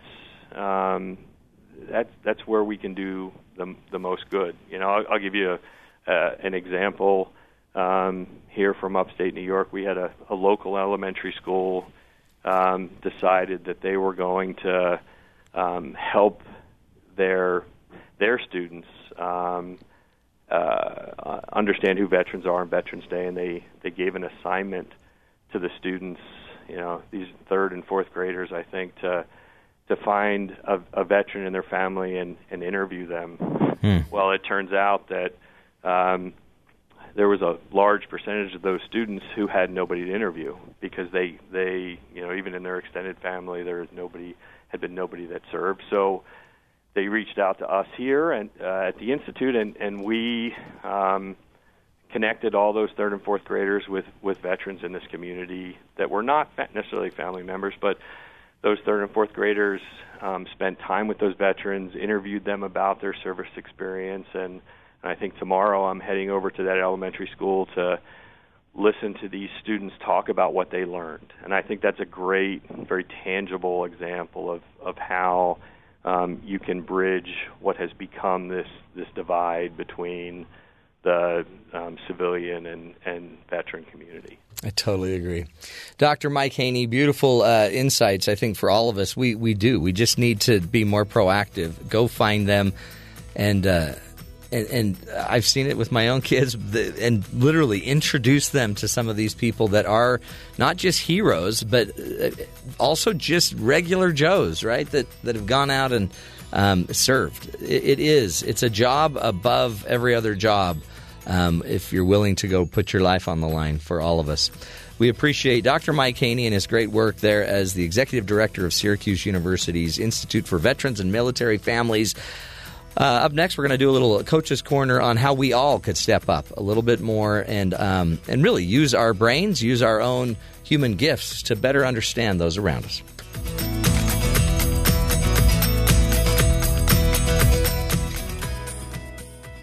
What's the matter with you, boy? You too stupid to do what your coach tells you? Because life doesn't come with a handbook, you need a coach. Here's Dr. Matt and his Coaching Corner. Play ball! Play ball! Welcome back, friends. You know, okay, so when somebody says to you that they think that you should reinstate the draft, and you're a parent, you're a father, you're a mother, what goes through your mind? Does it terrify you? Ah! Yeah. It probably should, right? I mean, it's a scary, scary idea.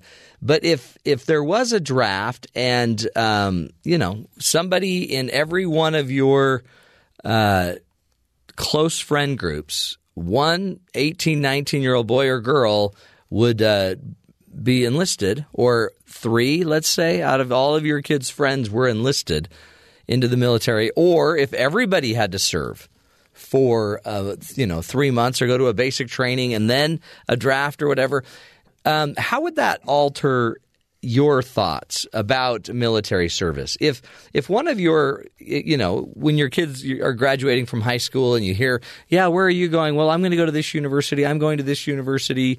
I'm going on an LDS mission somewhere. And then one person says, yeah, I'm going to join the military. What do you think about that choice? Do you think, oh, well, he really could do so much more than serve in the military? Or do you actually revere that choice? Everybody has an opinion, right? And I wonder if one of the reasons why we don't seem to be maybe appreciating our veterans as much is because, like our guest said, the military may not be part of your world anymore. You don't have to. That the military is for the guys that like guns, the people that just like guns, and kind of middle America people. The problem is the world is not necessarily a safe place. We have a lot of politicians making a lot of big decisions, and they're probably being made by a certain bias, pro-military, against military. And think about Democrats and Republicans. We just had an election last night, and how many of those people today have served in the military? Fewer and fewer of our leaders have actually been in the military, and yet they're making the biggest decisions of our lives about military activity, going to war, threatening going to war, using military force. So one of the things that we can all do as human beings is, and this is a unique gift, I think, to us as humans, is we actually can project, we can actually understand, feel empathy, feel compassion. We can go and even learn more about experiences that we're not even familiar with and actually be influenced by those experiences. I watched Band of Brothers and it shook me to the core. And then I watched a similar documentary on what happened in the Pacific and it shook me even worse. To think about what these people were willing to do for our lives, and that wasn't even in it. Then I sat down with a veteran friend of mine. He's been on the radio show. We'll probably I'm going to try to see if we can't play some of his clips of his interview. And when I realized the sacrifices he made in Vietnam, it floors me. So I sit down with my kids, and I'm doing everything I can to get in their head that sacrifice that people make. I've said it on the show a lot. I appreciate all your opinions. Everybody's got one, but there's something different about somebody that's willing to put their money where their mouth is or their life where their mouth is. And so somehow we've got to get these veterans to the front of the line. And I think recognizing more of them, understanding more, sitting down and listening to them. And then if not, start actually asking yourself, how would we make different policy decisions? Would you vote differently? If there was a draft and your children could be sent to war because of the draft, would you choose a different leader? And what kind of leader would you choose? And what would be different about them? Just stuff we've got to be thinking about, folks. I think a lot of us, we're just too much on autopilot when it comes to our political choices. And but there's something special about these people that are willing to step forward and put their lives in jeopardy for you. And let's do what we can this weekend to take care of them. It is Veterans Day this Saturday. We'll continue the journey up next. We're going to have Makena Bauss in the house and talk about why spiders scare us. You're not trained that way. There's something innate about it. That's straight ahead.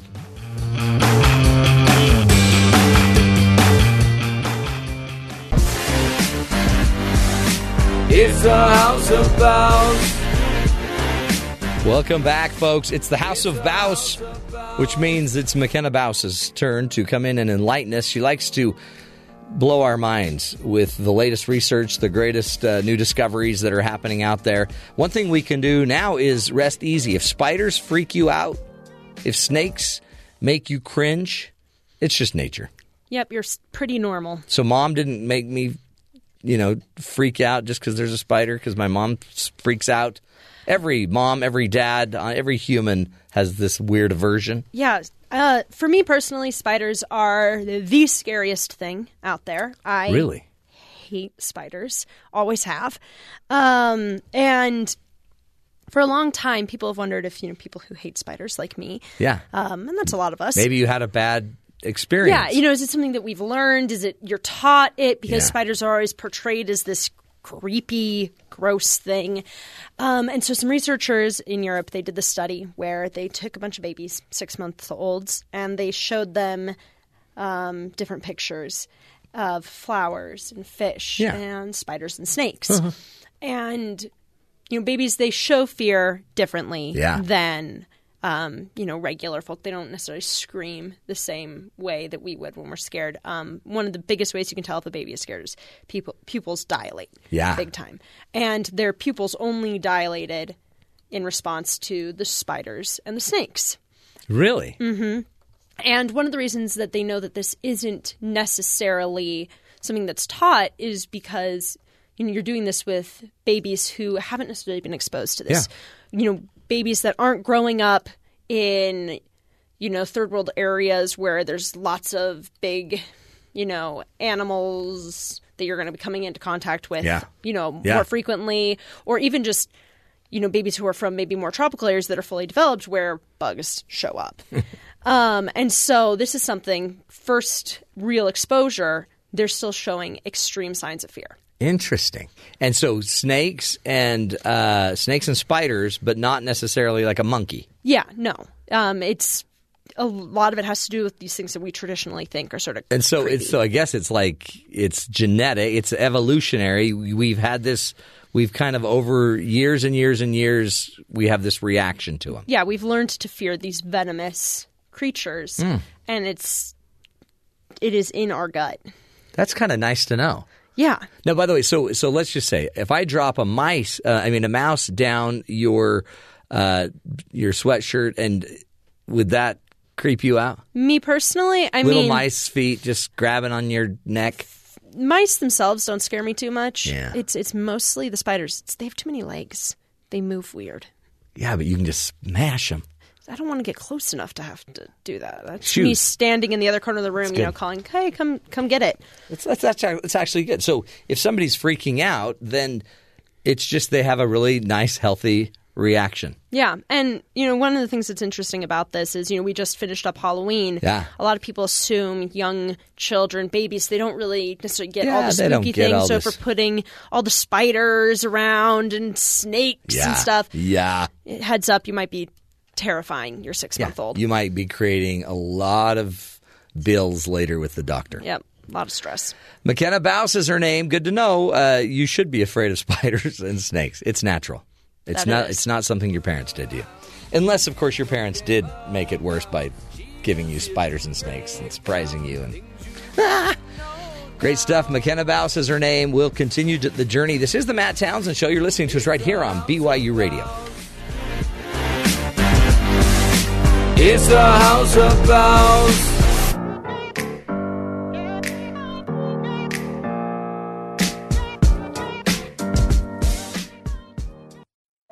This is the Matt Townsend Show. Your guide on the side. Follow Dr. Matt on Twitter at Dr. Matt Show. Call the show at 1-855-CHAT-BYU. This is the Matt Townsend Show. Dr. Matt Townsend. Now on BYU Radio. BYU Radio.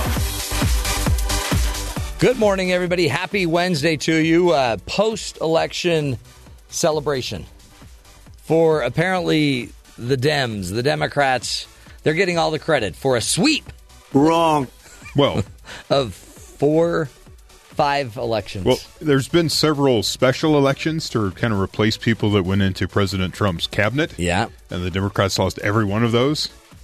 Uh-huh. Now, I don't know what the prospects of them winning any of those were, because they were really Republican GOP seats tight, that were pretty solid. So, but still, they lost every one, and with every loss, you'd hear, you know, headlines or hear people talk about, oh, what are the Democrats going to do? They're just getting beat just on every sliding level. And right. This is their first big win, so victory lap. They won Virginia governor. They won the New Jersey governor race. plus Bill de Blasio's back as mayor of New York. Which I don't think was ever in question, really, right? No. So is it a real big Dem push? Who knows? In Maine, they circumvented the governor and kept the funding for the health care that apparently the governor wants to get rid of. Yeah. So are there term limits on being a mayor? Depends on the city. Yeah, probably, yeah. The mayor, a local town not too far from our studios here, a guy was in for 24 years. Yeah. He was voted out yesterday. Wow. He was a powerhouse. He used to be my mayor. In the city where I live, the two-term mayor was just voted out apparently. Gone! So I'll see him this weekend and be like, dude, sorry, I tried. Sorry, I tried to help you. But part of the issue is it good to run with Trump or is it good to run against Trump? It depends on where you are. It does. And in Virginia, the guy, the Republican there, had to play this game of, I'm with him, but we're not just going to talk about him all the time. Yeah. And people. Well, if you're with him, why don't we fly him in? And he just is right there in D.C. He can just come over. He didn't have anybody from the Trump administration come down and endorse him. He didn't want to have any sort of connection that way. And President Trump kicked out a tweet this morning saying, because he didn't embrace me, that's why he lost. You want to be like a cyclist riding behind a car. Yeah. You're getting drafting. Yeah, you want to get all that, but you want to be out of harm's way too. Well, but the problem with that, like let's say you're the contender Gillespie and you're trying to draft off of President Trump, you don't know when he's just going to slam on the brakes and you're going to ram right into his backside, or you don't know if he's just going to veer off and then you're going to find a truck coming right at you. You don't know. So when you're drafting, the guy in front of you always has to be fairly predictable. And you have to stay close to him. And that may be what Gillespie didn't want to do, is be too close to the president, because whether you love the president or not, he still has an overall disapproval rating of like 56% of the country. Yeah. Well, more. The number I saw this morning, 39% approval. 39% approval. For the country. Yeah. And it's close. In Virginia, it's around there, the number I heard yesterday. But so 39%, that actually sounds really good, because you're already at 40% if you could just run on his coattails. The number earlier in the week was 38. So, he's gone up at a point. Hey, granted, he left the country. Something. So yeah, but the problem is you have to still overcome the 58% disapproval rating. There's that. And so – But that's fake news. It just makes politics hard. And, yes. And so now what we're finding out – and this will matter because in next year, 1 year from now – By the way, President Trump will have been in 2 years. Yes, this is true. Except Trump years are like dog years. They feel like they take 7 years for every year. Right. To some. To some. Well, some are just breezing through life. Everything's great. Yeah. Yeah. And those luckily are the ones that don't have TV or radio. That's right. Doesn't that depress you, though, that this starts all over again in a year? That we have to go through 2 years of people running for president. Depending on where you are and who's running, this may start in a couple months. This may start in a couple weeks. Isn't that depressing, though? So much money, so much time, coverage. I'm already getting emails from candidates saying, hey, I'm running, blah, blah, blah, help me out. Yeah, that's right there where you say, okay, I'm not talking to you ever again. Unsubscribe. Somebody's got to say something. So we will be, we will always cover the headlines, whatever level that is, whatever's going on, we'll be on top of it. Because, I won't be. Reluctant. Terry will be. Sure. Because Terry's, got nothing else to do the rest of the day. My approach is to look at it as, say, like a drama or a soap opera type of thing, and not really try to take it all as real life, even though it is, and I know this, and I know it's real life. You just know the storylines. But it's like, okay, so he does this, so what are they going to do? Yeah. And it's just story back and forth. But you'll listen to it the rest of the day. You'll keep going on. I've been listening to it all morning. I won't listen to it again. Yeah. I've done my part. I find it very interesting. But what I will be listening to a little bit later, we'll be talking to Brian Willoughby, a professor here at BYU. He's going to teach us how to fall in love with anyone. And I want you guys to listen. I don't know. I want you guys to listen because I really think it'd be neat if you could somehow fall in love with. There's a bunch of questions like a date interview type thing, like, hey, how are you and what are you interested in? And you go through a bunch of questions. There's a study that says if you ask these questions and you spend some time eye to eye, it increases the likelihood you'll fall in love with someone. I don't know. It's actually been validated. I'm going to guess someone in the interview may drop the words emotional intelligence. Yeah. I just think that maybe that'll be discussed. This is why you have a complete aversion to it. Yeah, I'm like, emotions? No one has emotions. But you did the same thing with your wife. Either that or you had some dirt on her that she had to marry you. No, she was, I don't know her reasonings. She fell in love because you talked about these things. For me, it was like, okay, I like you. And then we had a meeting about our finances. And I go, well, that's going to work. I guess there's no reason. Let's close this deal. What's it going to take to get you in this marriage today? It was logic. Our financial fondue date that we had. It was great. Is that what you call it? Financial fondue? The fondue was so expensive. I go, this is just melted chocolate and fruit. What are we doing? But you're closing the deal. Yeah, we closed the deal. It was a dinner deal meeting. And notice, not one word of romanticism, not one word of emotion involved in your description of how you knew. Or in that date, really, too. So. Wow. We had our first date over Mexican food and card games. Really? Mm-hmm. So she lost a bet? I went curling. That's right. That's romantic. I went curling on the first date with the broom and the cement little disc thing. Yeah. Like your toes curled when you kissed her? No. We were on the... Did you have curling. A perm? Yeah, the Canadian sport of curling. Yeah. We did that. It was great. And I fell down multiple times. Maybe that kind of endeared me to her. It's like, oh, look at him. He's now that's a romantic comedy right there. That totally is. Yeah. It's not a romantic comedy unless somebody falls down. That's right. Plus, he carried his own broom. That's right. And she assumed that meant he'd do the sweeping in the house. And I kind of do. So there you go. Bada boom, bada bing. We just got a new vacuum. Bada broom, bada bing. Wow. It's awesome. That was just a little side note. Did you notice the most emotion we got out of that entire segment was him talking about his new vacuum? Yeah. It has so many attachments. It's awkward. Crazy. Well, okay, we'll get to all that fun stuff. But first, to the headlines with Terry. What else should we be paying attention to? Republican Senator Jeff Flake and Democratic Senator Martin Heinrich from New Mexico are joining forces to drop a bill that would prevent anyone convicted of domestic violence, be it in criminal or military court, from buying a gun. Flake announced this on Tuesday. Congress technically already made it illegal for anyone convicted of domestic abuse to buy a gun in 1996, although a poor database and background checks can result in abusers obtaining weapons anyways, the New York Times reports. For example, the law's so-called boyfriend loophole means that the measure only applies if the victim and abuser live together and are married or have a child. Brother. So if you're a boyfriend and you abuse your girlfriend, you can still go buy a gun. Why don't we not propose any more legislation, but just propose funding for the current legislation we have so that we can get everything up to date? It could be, yeah. Man, do I have to do everything. Flake and Heinrich want to close the loophole in which the military has failed to report domestic violence misdemeanors. As we've reported previously, they've already talked about we're going to do this. They need more domestic violence laws anyway, I promise. I have many clients terrified because there's not enough support. A number this morning, the majority of gun deaths in homes are about domestic violence. Yeah. I mean, that's what the problem is. So there's a target. There's a problem we can get our hands around. Don't say target. Sorry. Okay. Well, I mean, but there is something we can focus on.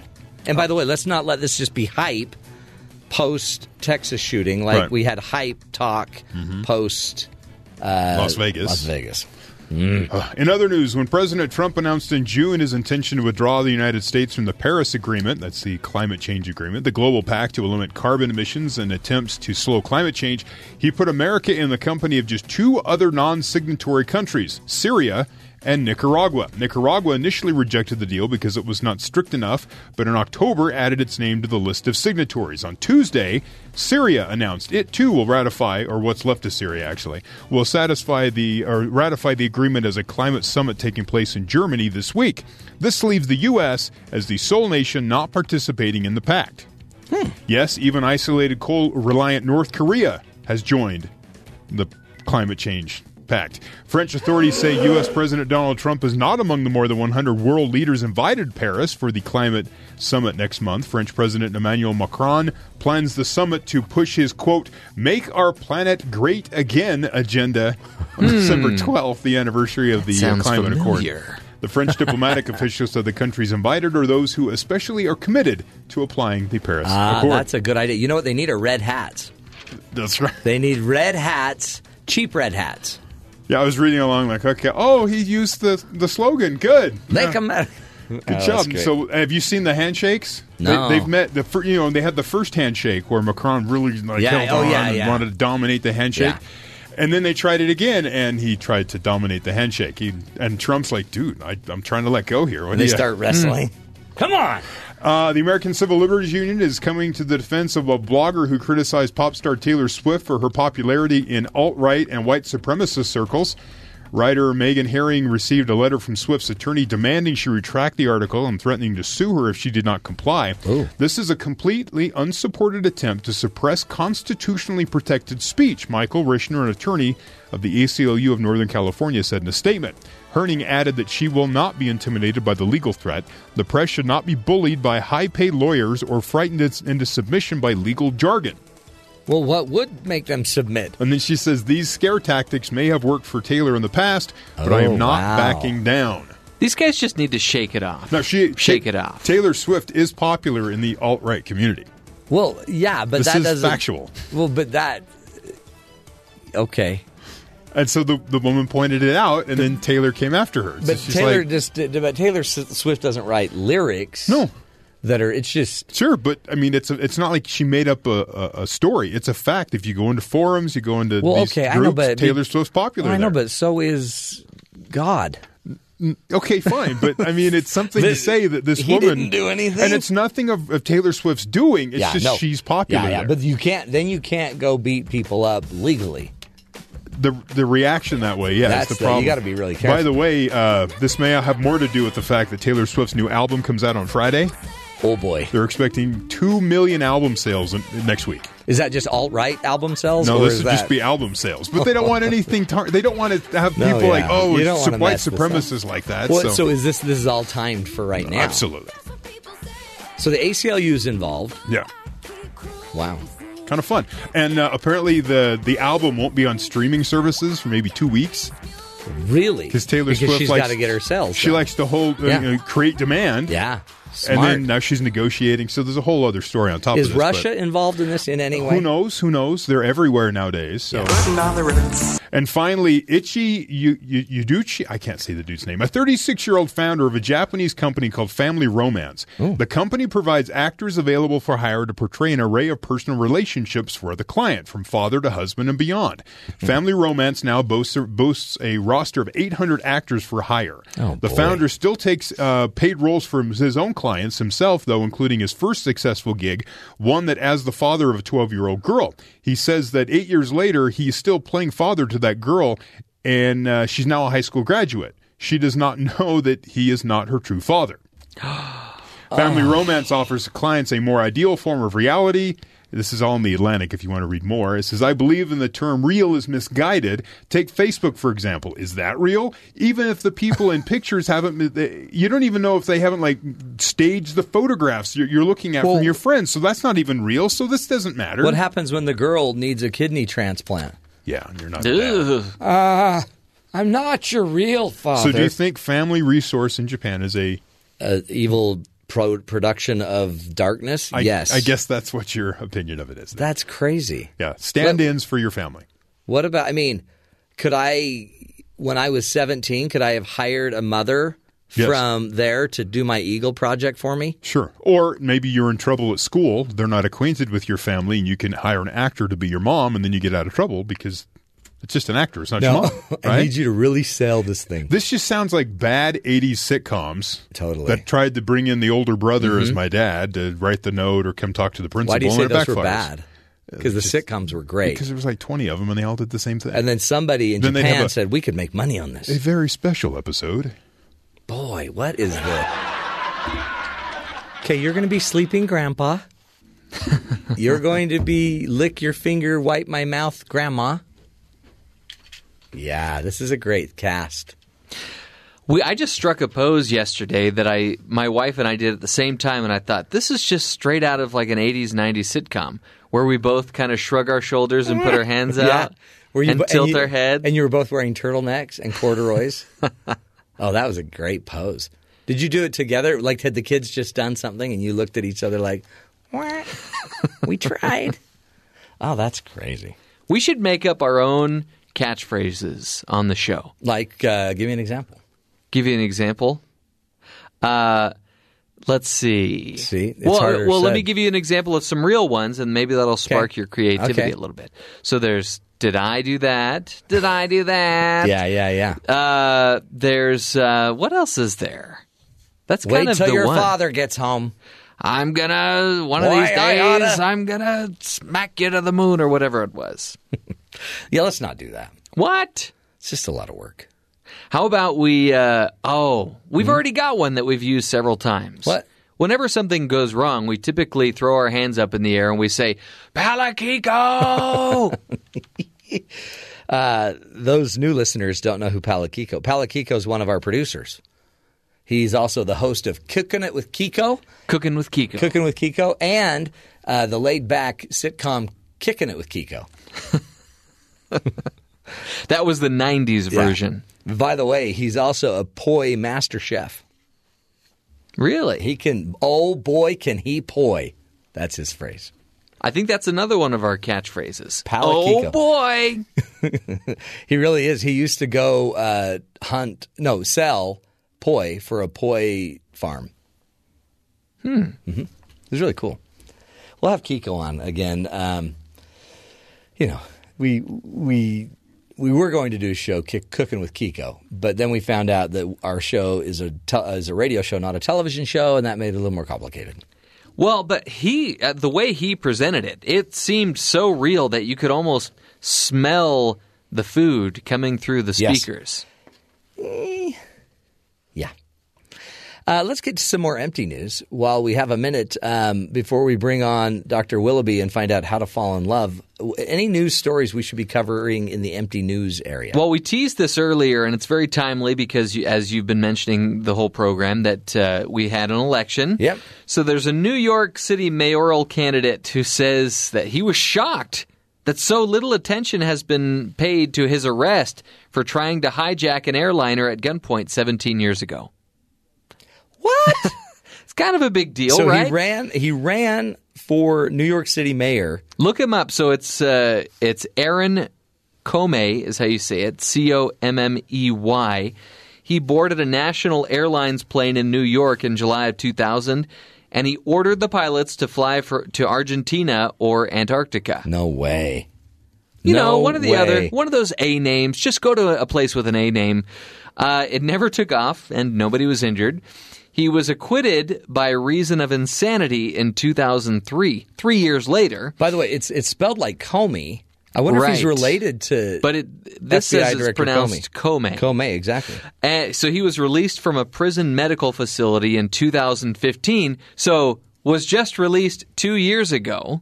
The Libertarian candidate tells the news magazine City and State, New York, that it's reasonable for voters to wonder if he's suited for office. He's like, yeah, I wouldn't vote for me either.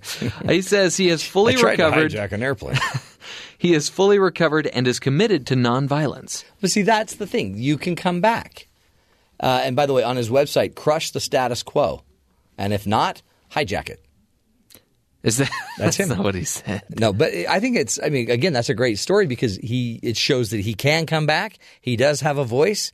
But the bigger story is, were people not talking about the fact that one of the candidates had tried to hijack a plane? I think a bigger question is, should we be voting for somebody who was released from a prison medical facility 2 years ago? Sure. I don't know if 2 years is enough time. Well, we don't want to judge. But you do want to forgive. Yeah. But you know what? The good news, I guess, or bad news is he was running for New York City mayor, but he didn't win. But it doesn't mean he didn't influence the election in some way. So maybe he'll do it again next time. That's what makes America great. I'm all about forgiveness. But, you know, I don't know how much experience he racked up in those 12 years in a prison. You know what he did, by the way, gain, and again, it's probably needed, is insight, feedback. He understands the system. He understands what's going on. What I worry about is some of the politicians he ran against probably haven't talked to anybody like him ever. Here's another quick question. Yeah. Have you ever walked out of a grocery store and forgotten that you had something in your hands that you hadn't paid for? Oh, yeah. You have? What did you do? Did you just keep walking or did you go back in? I had stuff in my hand this was just 3 days ago, and I walked out of the store because I needed a cart.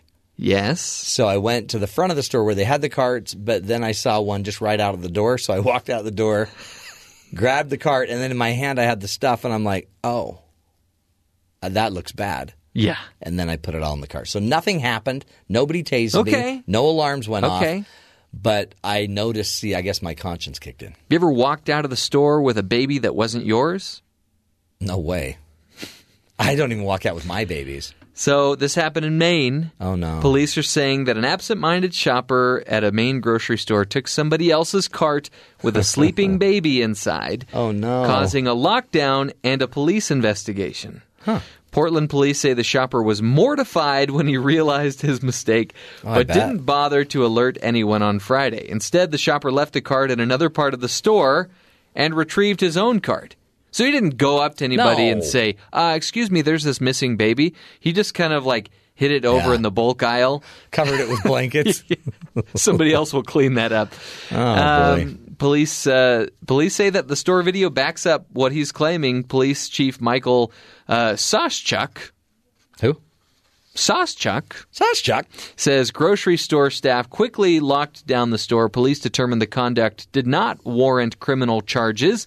The baby was restrained in a car seat and slept through the entire scare. I'm willing to bet he was texting or doing something on his phone, but he didn't notice a baby there. How many of us are really that unconscious? We do. We just walk around like a bunch of zombies. That's why there's a zombie apocalypse. We keep waiting for it to happen, and the reality is it's already happening, and we're not going to look as bad as they make it look. We're going to look like normal people, but zombies. Stealing a baby you didn't even know you were stealing. What's happening to America? Well, up next, we're going to teach you how to fall in love with anybody. According to some research, 36 questions you got to ask, a little activity, a little eye-to-eye, and bada boom, bada bing, it'll be love. Stick with us. This is the Matt Townsend Show.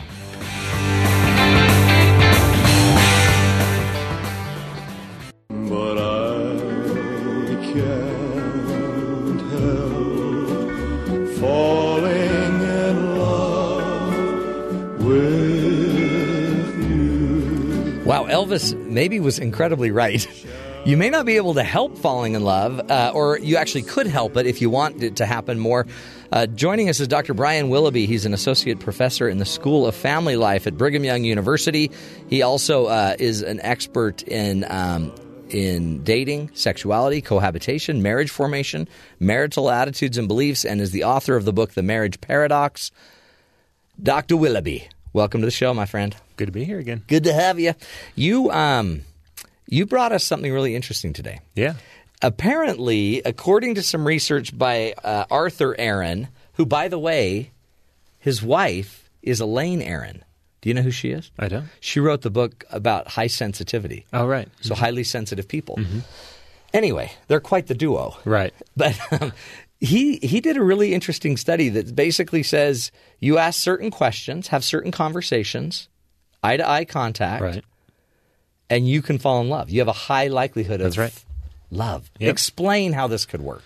So it's based on this idea of the science of love, right? And love is this really ambiguous word, off, right? And usually we're talking about this kind of sense of desire and attraction to someone, wanting to further get to know them.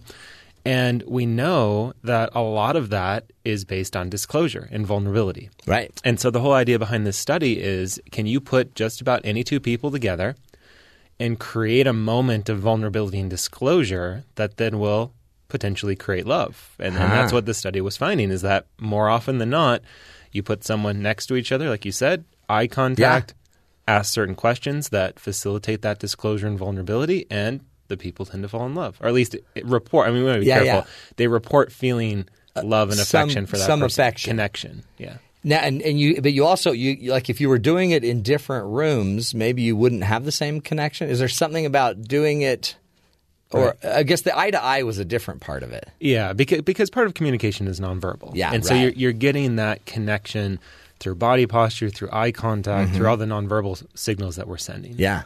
That's so interesting because now you're going to have all these people trying it. Right. But we did a story, and we had her on the show, of a woman that just a journalist that wrote about this and actually tested it out with a boyfriend that she's had for a friend that she always kind of wanted more. He but their timing was never right.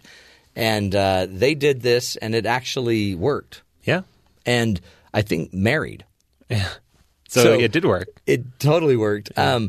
But part of this too is this is stuff you've talked about before, but a lot of times we're not vulnerable. We're building this facade, this illusion about how great and grand we are. What kind of questions are these that make us feel vulnerable? Yeah, so it's interesting because the questions themselves are not about like, tell me the deep dark secrets of your family. Embarrassing, It's just it's the kind of almost water cooler conversation. It's funny. It's the conversations you have with your best friends sometimes. Like if you were to have dinner with one famous person, who would it be? Yeah, yeah. If you could change one thing in your life, what would it be? Right. So they're not like the deep, hurtful type. Sometimes we think about being vulnerable as I need to talk about this abuse I had growing up. Right. And it's not that. It's just questions that facilitate, here's what I really think about the world. Huh. And here's what I really want to do with my life. And here's some of my regrets in life. You know, here's the things I like and get excited about. And it's interesting because for a lot of us, I think one of the biggest takeaways from this study is to help us understand what should I be doing on my dates? That's a great question. My first dates. Right. I mean, a lot of times it might get too physical, so we're only doing physical, or it might be that we're just only doing something fun. It's always about fun. Yeah. But this is about engaging in a conversation. Right. Yeah, or a lot of times people feel like on those first couple dates that you either have to have like the really small talk, meaningless conversations like what sports do you like and what, you know, or well, I want to get to know you, so I'm going to have to ask these really deep questions. And so these are great examples of questions that seem kind of silly, but over the dinner table on a first or second date can really help facilitate some of that connection, help you to really get to know someone. And there are 36 questions. In that study, yes. And the interesting thing, too, is I guess 36 questions would take time. Right. Are you supposed to do this in one sitting? Can you fall in love in one dinner? Well, in the study, they did. But, but like you said, it would take some time, right? It would take, depending on how in-depth our answers are getting in these. But that's part of it, too. Right, is that as we not just ask 1, 2, 3 questions, but if we're having this type of conversation around 30-plus questions, I'm going to really get to know you. And I'm going to really feel connected to you. Like I said, these are questions we oftentimes joke around with our friends, and it helps us feel connected to our peer relationships. And so by the end of that, I'm going to feel like, wow, I really got to know you. I felt, you know, across 30 questions, there was 15 I totally agree on you. Yeah, and I'm going to maybe focus in on those and this connection that we had. This is interesting because I guess this can get, been validated that it could get a natural or a kind of a connection up front. Would this work if you've been married 20 years and you feel like you've lost that loving feeling? Potentially, because again, what this is doing, and we want to be clear, and they talk about this in the study and some of the things that have come out since then, that this feeling of love and connection is somewhat fleeting in a lot of ways. Right? This isn't what you establish a long-term relationship on. So for a couple that's been married for 10, 20 years that is looking for something to, you know, get out of we go to a dinner and a movie type of thing, yeah, absolutely, because it can reestablish that sense of connection. Like, hey, you know, tonight or this weekend for our date, let's sit down and ask ourselves these questions. And honestly, what I think for a lot of couples they'd find is well, I didn't actually know that. I don't know who you'd want to have dinner with if you could only have dinner with one person.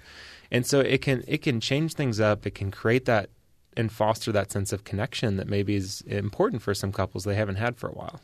And I guess, too, you'd have to be careful because it seems like in relationships, once I kind of have this paradigm of you, I might like – so if you like – well, because you could either have it – I would have it with Jesus, of course, because he was the great of all time. Greatest. Okay. Well, that's funny because I'd want Mickey Rooney. Yeah. So – but if I don't – if I already negatively interpret you, whatever you say, I'm just going to be like, oh, geez, there we go again. Oh, see, there it is again. Oh, she's so just this way again. How do we in our relationships – because this is a fun time when you're just falling chemically in love and having a great moment. Right. How do we stop negatively twisting? So I think connecting the two parts of this discussion that we're having, if I'm on my first or second date, I obviously don't have that. You don't have any of that. What's my motivation? Well, I want to get to know you. I'm excited to get to know – I'm excited to know what your answers are. Can I carry that mindset into the marital relationship. Curiosity. Yeah. That even if, here's the 5 things that we've been fighting about for 10 years, that's not what this is about. This is about, I need to get myself excited and interested. I wonder what you're going to say. I can't make that assumption that it's going to be this way or this way. And that hopefully that excitement that this can be a fun thing can help move us past that a little bit. Well, and because there's something about having somebody that's really curious about you. So I guess part of this is actually not answering the question. This isn't like a test. Right. This is more an exploration together where we create a lot of meaning. Right. And part of this, and they didn't talk about it as much in the study and the media that came out afterwards, but this would be my assumption, knowing how relationships are fostered, is it might not even be the actual question in the first response. It's the, oh, really? Tell me more about that. I would never have guessed that. Yeah. It's those micro conversations in between that might really deepen some of that connection. And I guess this high tolerance to just be informed. Right. Exactly. Yeah. If I'm just going through these questions and saying question 1 and I'm nodding, saying, okay, question 2, question 3, let's get through this. Right. Yeah. I'm hungry. Yeah. It's not going to have this type of effect. And so interestingly, you wouldn't create connection. Right. Because by the time I got to question 25. My partner is going to be giving me one-word answers because they're going to be getting feedback of you don't care about this. What about just the placebo effect that you're being told that 36 questions, a little eye contact, bada boom, bada bing. Right. What about just the effect that you're anticipating connection? Yeah, that's part of it too. Like I said, that's part of that motivation. Why am I asking these questions? I want to be connected. I want to get to know you. That's certainly going to have an effect on what's happening. And especially if you're dating and you've tried everything. And the next thing you know, you can get a date, you go on a date, and you say, look, I want to just try these questions. Yeah. Well, and here's the other fascinating implication of this type of study is think about how many young people are dating now and finding each other through online dating, through Tinder, and how completely devoid of this type of communication it is. There was a time, I will not name the company, but I was asked by a company several years ago that does online dating to help them create a matching system. And one of the things I came back and said, I said, well, here's what I want you to do. No pictures. What you do is you connect people through an online chat mechanism, and all they can do for a while is talk to each other. It's just through thought and communication. And then once you get past stage 1, then I can see your picture and your profile, and then we can decide how to go forward. And they wanted nothing to do with it. What, are you crazy? Yeah, are you crazy? But it was based on this idea. Was this Tinder? No, it wasn't Tinder. Which is all pictures. But so many people are entering and looking for relationships not based on this type of mutual vulnerability. True. It's so true. Isn't that and yet what I love about this is like symbolic interaction theory at its best, right? This is we're going to interact and create meaning together as we – and the fun thing is to have a list. But again, like you're saying, it's not the questions that matter. It's the actual interaction. Right. Yeah, it's the interaction. It's the disclosure. It's the vulnerability. It's I'm sharing something about my feelings and how I think about the world with you in ways that maybe I wouldn't otherwise. Yeah. You might need to test this more here on campus. We can do that in my classes. Just bring them up. In front of class. Like pair them up. You remember how you do like times table races in class? Just line them up, 2 lines, male, female, turn, question. Everybody ask. Speed dating. It's like speed dating. There we go. But speed questioning. Is it so when you look at – I mean Dr. Aaron, there's research on it. He's been studying it. And yet I guess the principles behind it overall are be curious, stay open. Engage in what they're saying. Right. Let it influence you. Yeah. And like I said before, remembering that this is simply that first connection. Yeah. Right? This is helping create that connection, helping us be invested with each other. But behind that surface then as we develop the relationship, there has to be something deeper. There has to be things like commitment and generosity and loyalty and some other things that we're going to build a foundation on because this type of connection is great and it's awesome, but it's not what you build a foundation on. But it's also – but there is something about being curious and vulnerable and then me honoring your vulnerability and sustaining it. But that's what you have to teach, right? That it's not the questions or the answers. It's everything else that's happening in between. Right. And part of it too, and we've talked about this before, is that these questions are about disclosure and vulnerability, but they're not about hard topics. No. It's right? not. Yeah. And in a relationship and in a marriage, eventually I have to learn how to be vulnerable around those. The big ones. That's, I tell my students, one of the hardest skills to learn. Can I be honest and vulnerable with my spouse when I know that what I'm going to say is going to hurt their feelings? Yeah. And you might know that they'll have a tendency to react. Right. And can they not react? Right. So this really is – this is the first step. Right. And that would be the advanced placement class. Right. Exactly. Of love. Yeah. And most of us actually probably get lost about the third step. Right. Yeah. And again, it depends on how you want to define love. As I think I might have shared this with you, is one of my mottos in one of my classes on relationships and marriage is that just because I love someone forever doesn't mean I like them every day. All right. and there's some truth to this idea that this feeling of connection isn't going to last every day of my marriage and every day of my relationship. Now, this is why, like you said, it's important to maybe have a date like this every once in a while, to put myself in situations with my partner where we can reconnect in this way and recharge in this way. But I also have to be realistic that I'm not going to feel this deep connection every day of my life with my partner. Yeah, we need to kind of reframe romantic love, it seems like, for what real love is. Right. Real love is sticking with it even though it's hard. Yeah. One of the theories of love out there, Sternberg's love triangle. I don't know if you're familiar with that. And I always point out to my students that he defined romantic love is passion and intimacy with no commitment. That's how he defined romantic love. That's a great way to look. Yeah. Passion, intimacy, no commitment. Yeah.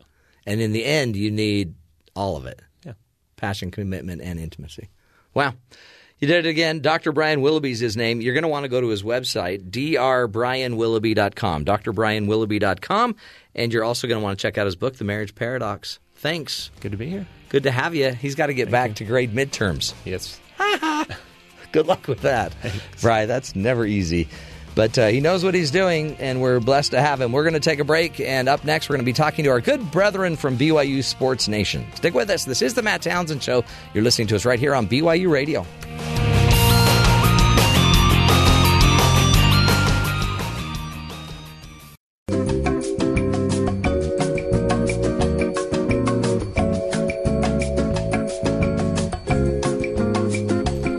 Yes, we are now in the elevator taking a one-floor ride down to BYU Sports Nation, to the television studios where we are going to visit with our good brethren from BYU Sports Nation, Spencer and Jerem. Hello, gentlemen. Hi, Matt. Hello, Governor. How you doing? You guys. Just your average Wednesday. Just your average Wednesday. Hey, we forgot to ask you last time, and we need to know the story about you met Jeff Simpson's parents or in-laws. Yes, I did. Oh, do tell. How did that go? How did that all happen? At a church building just outside of Bulldog Stadium in Fresno. Really? Nice BYU alumni party there. Oh. Good turnout.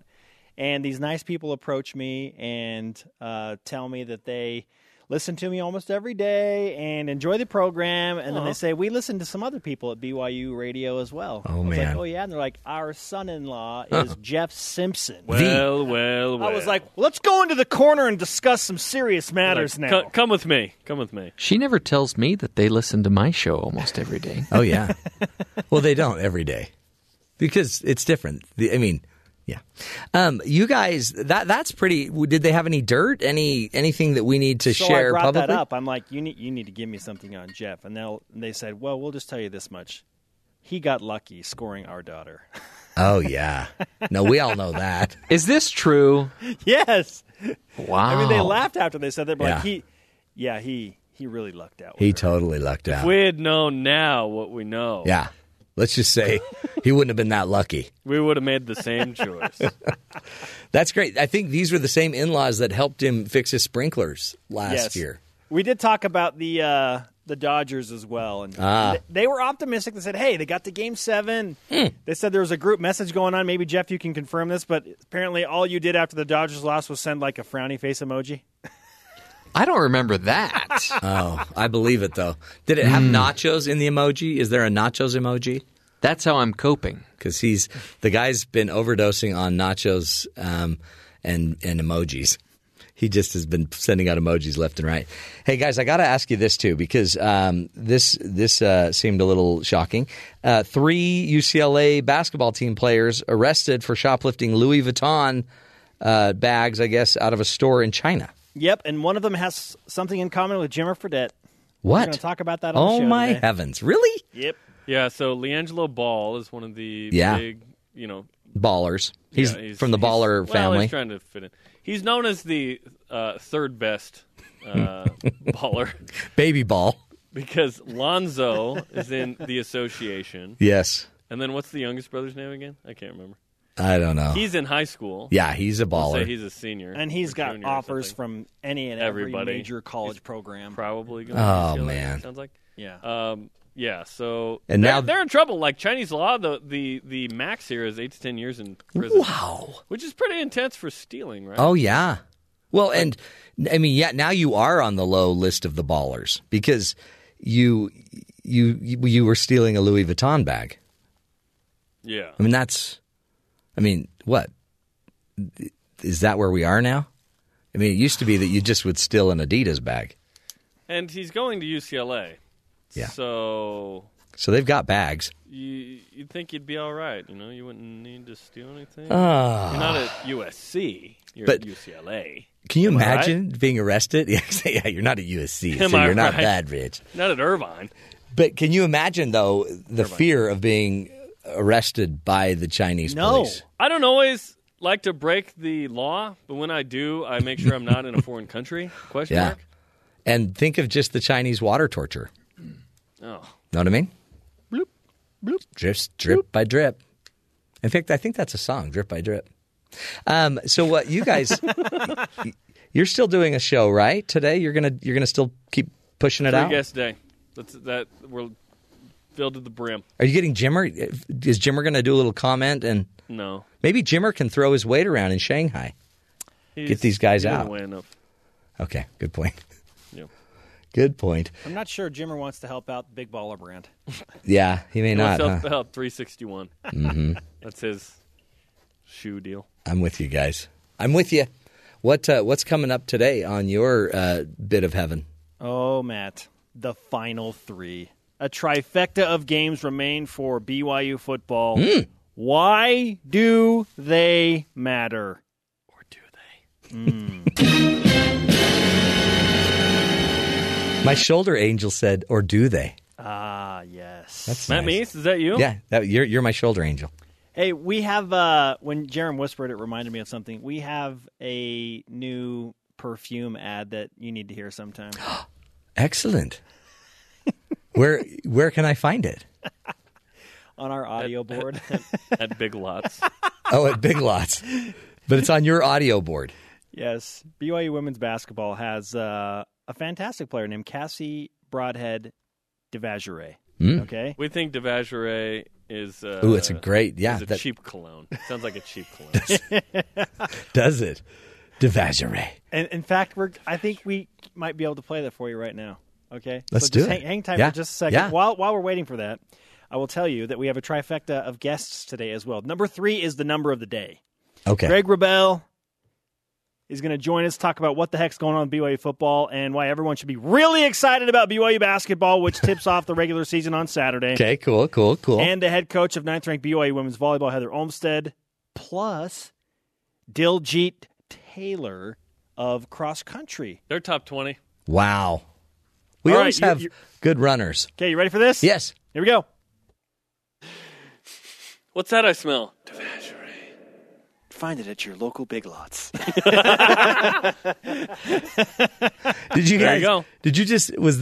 replay that or did you just lay that down live? That. They replayed that.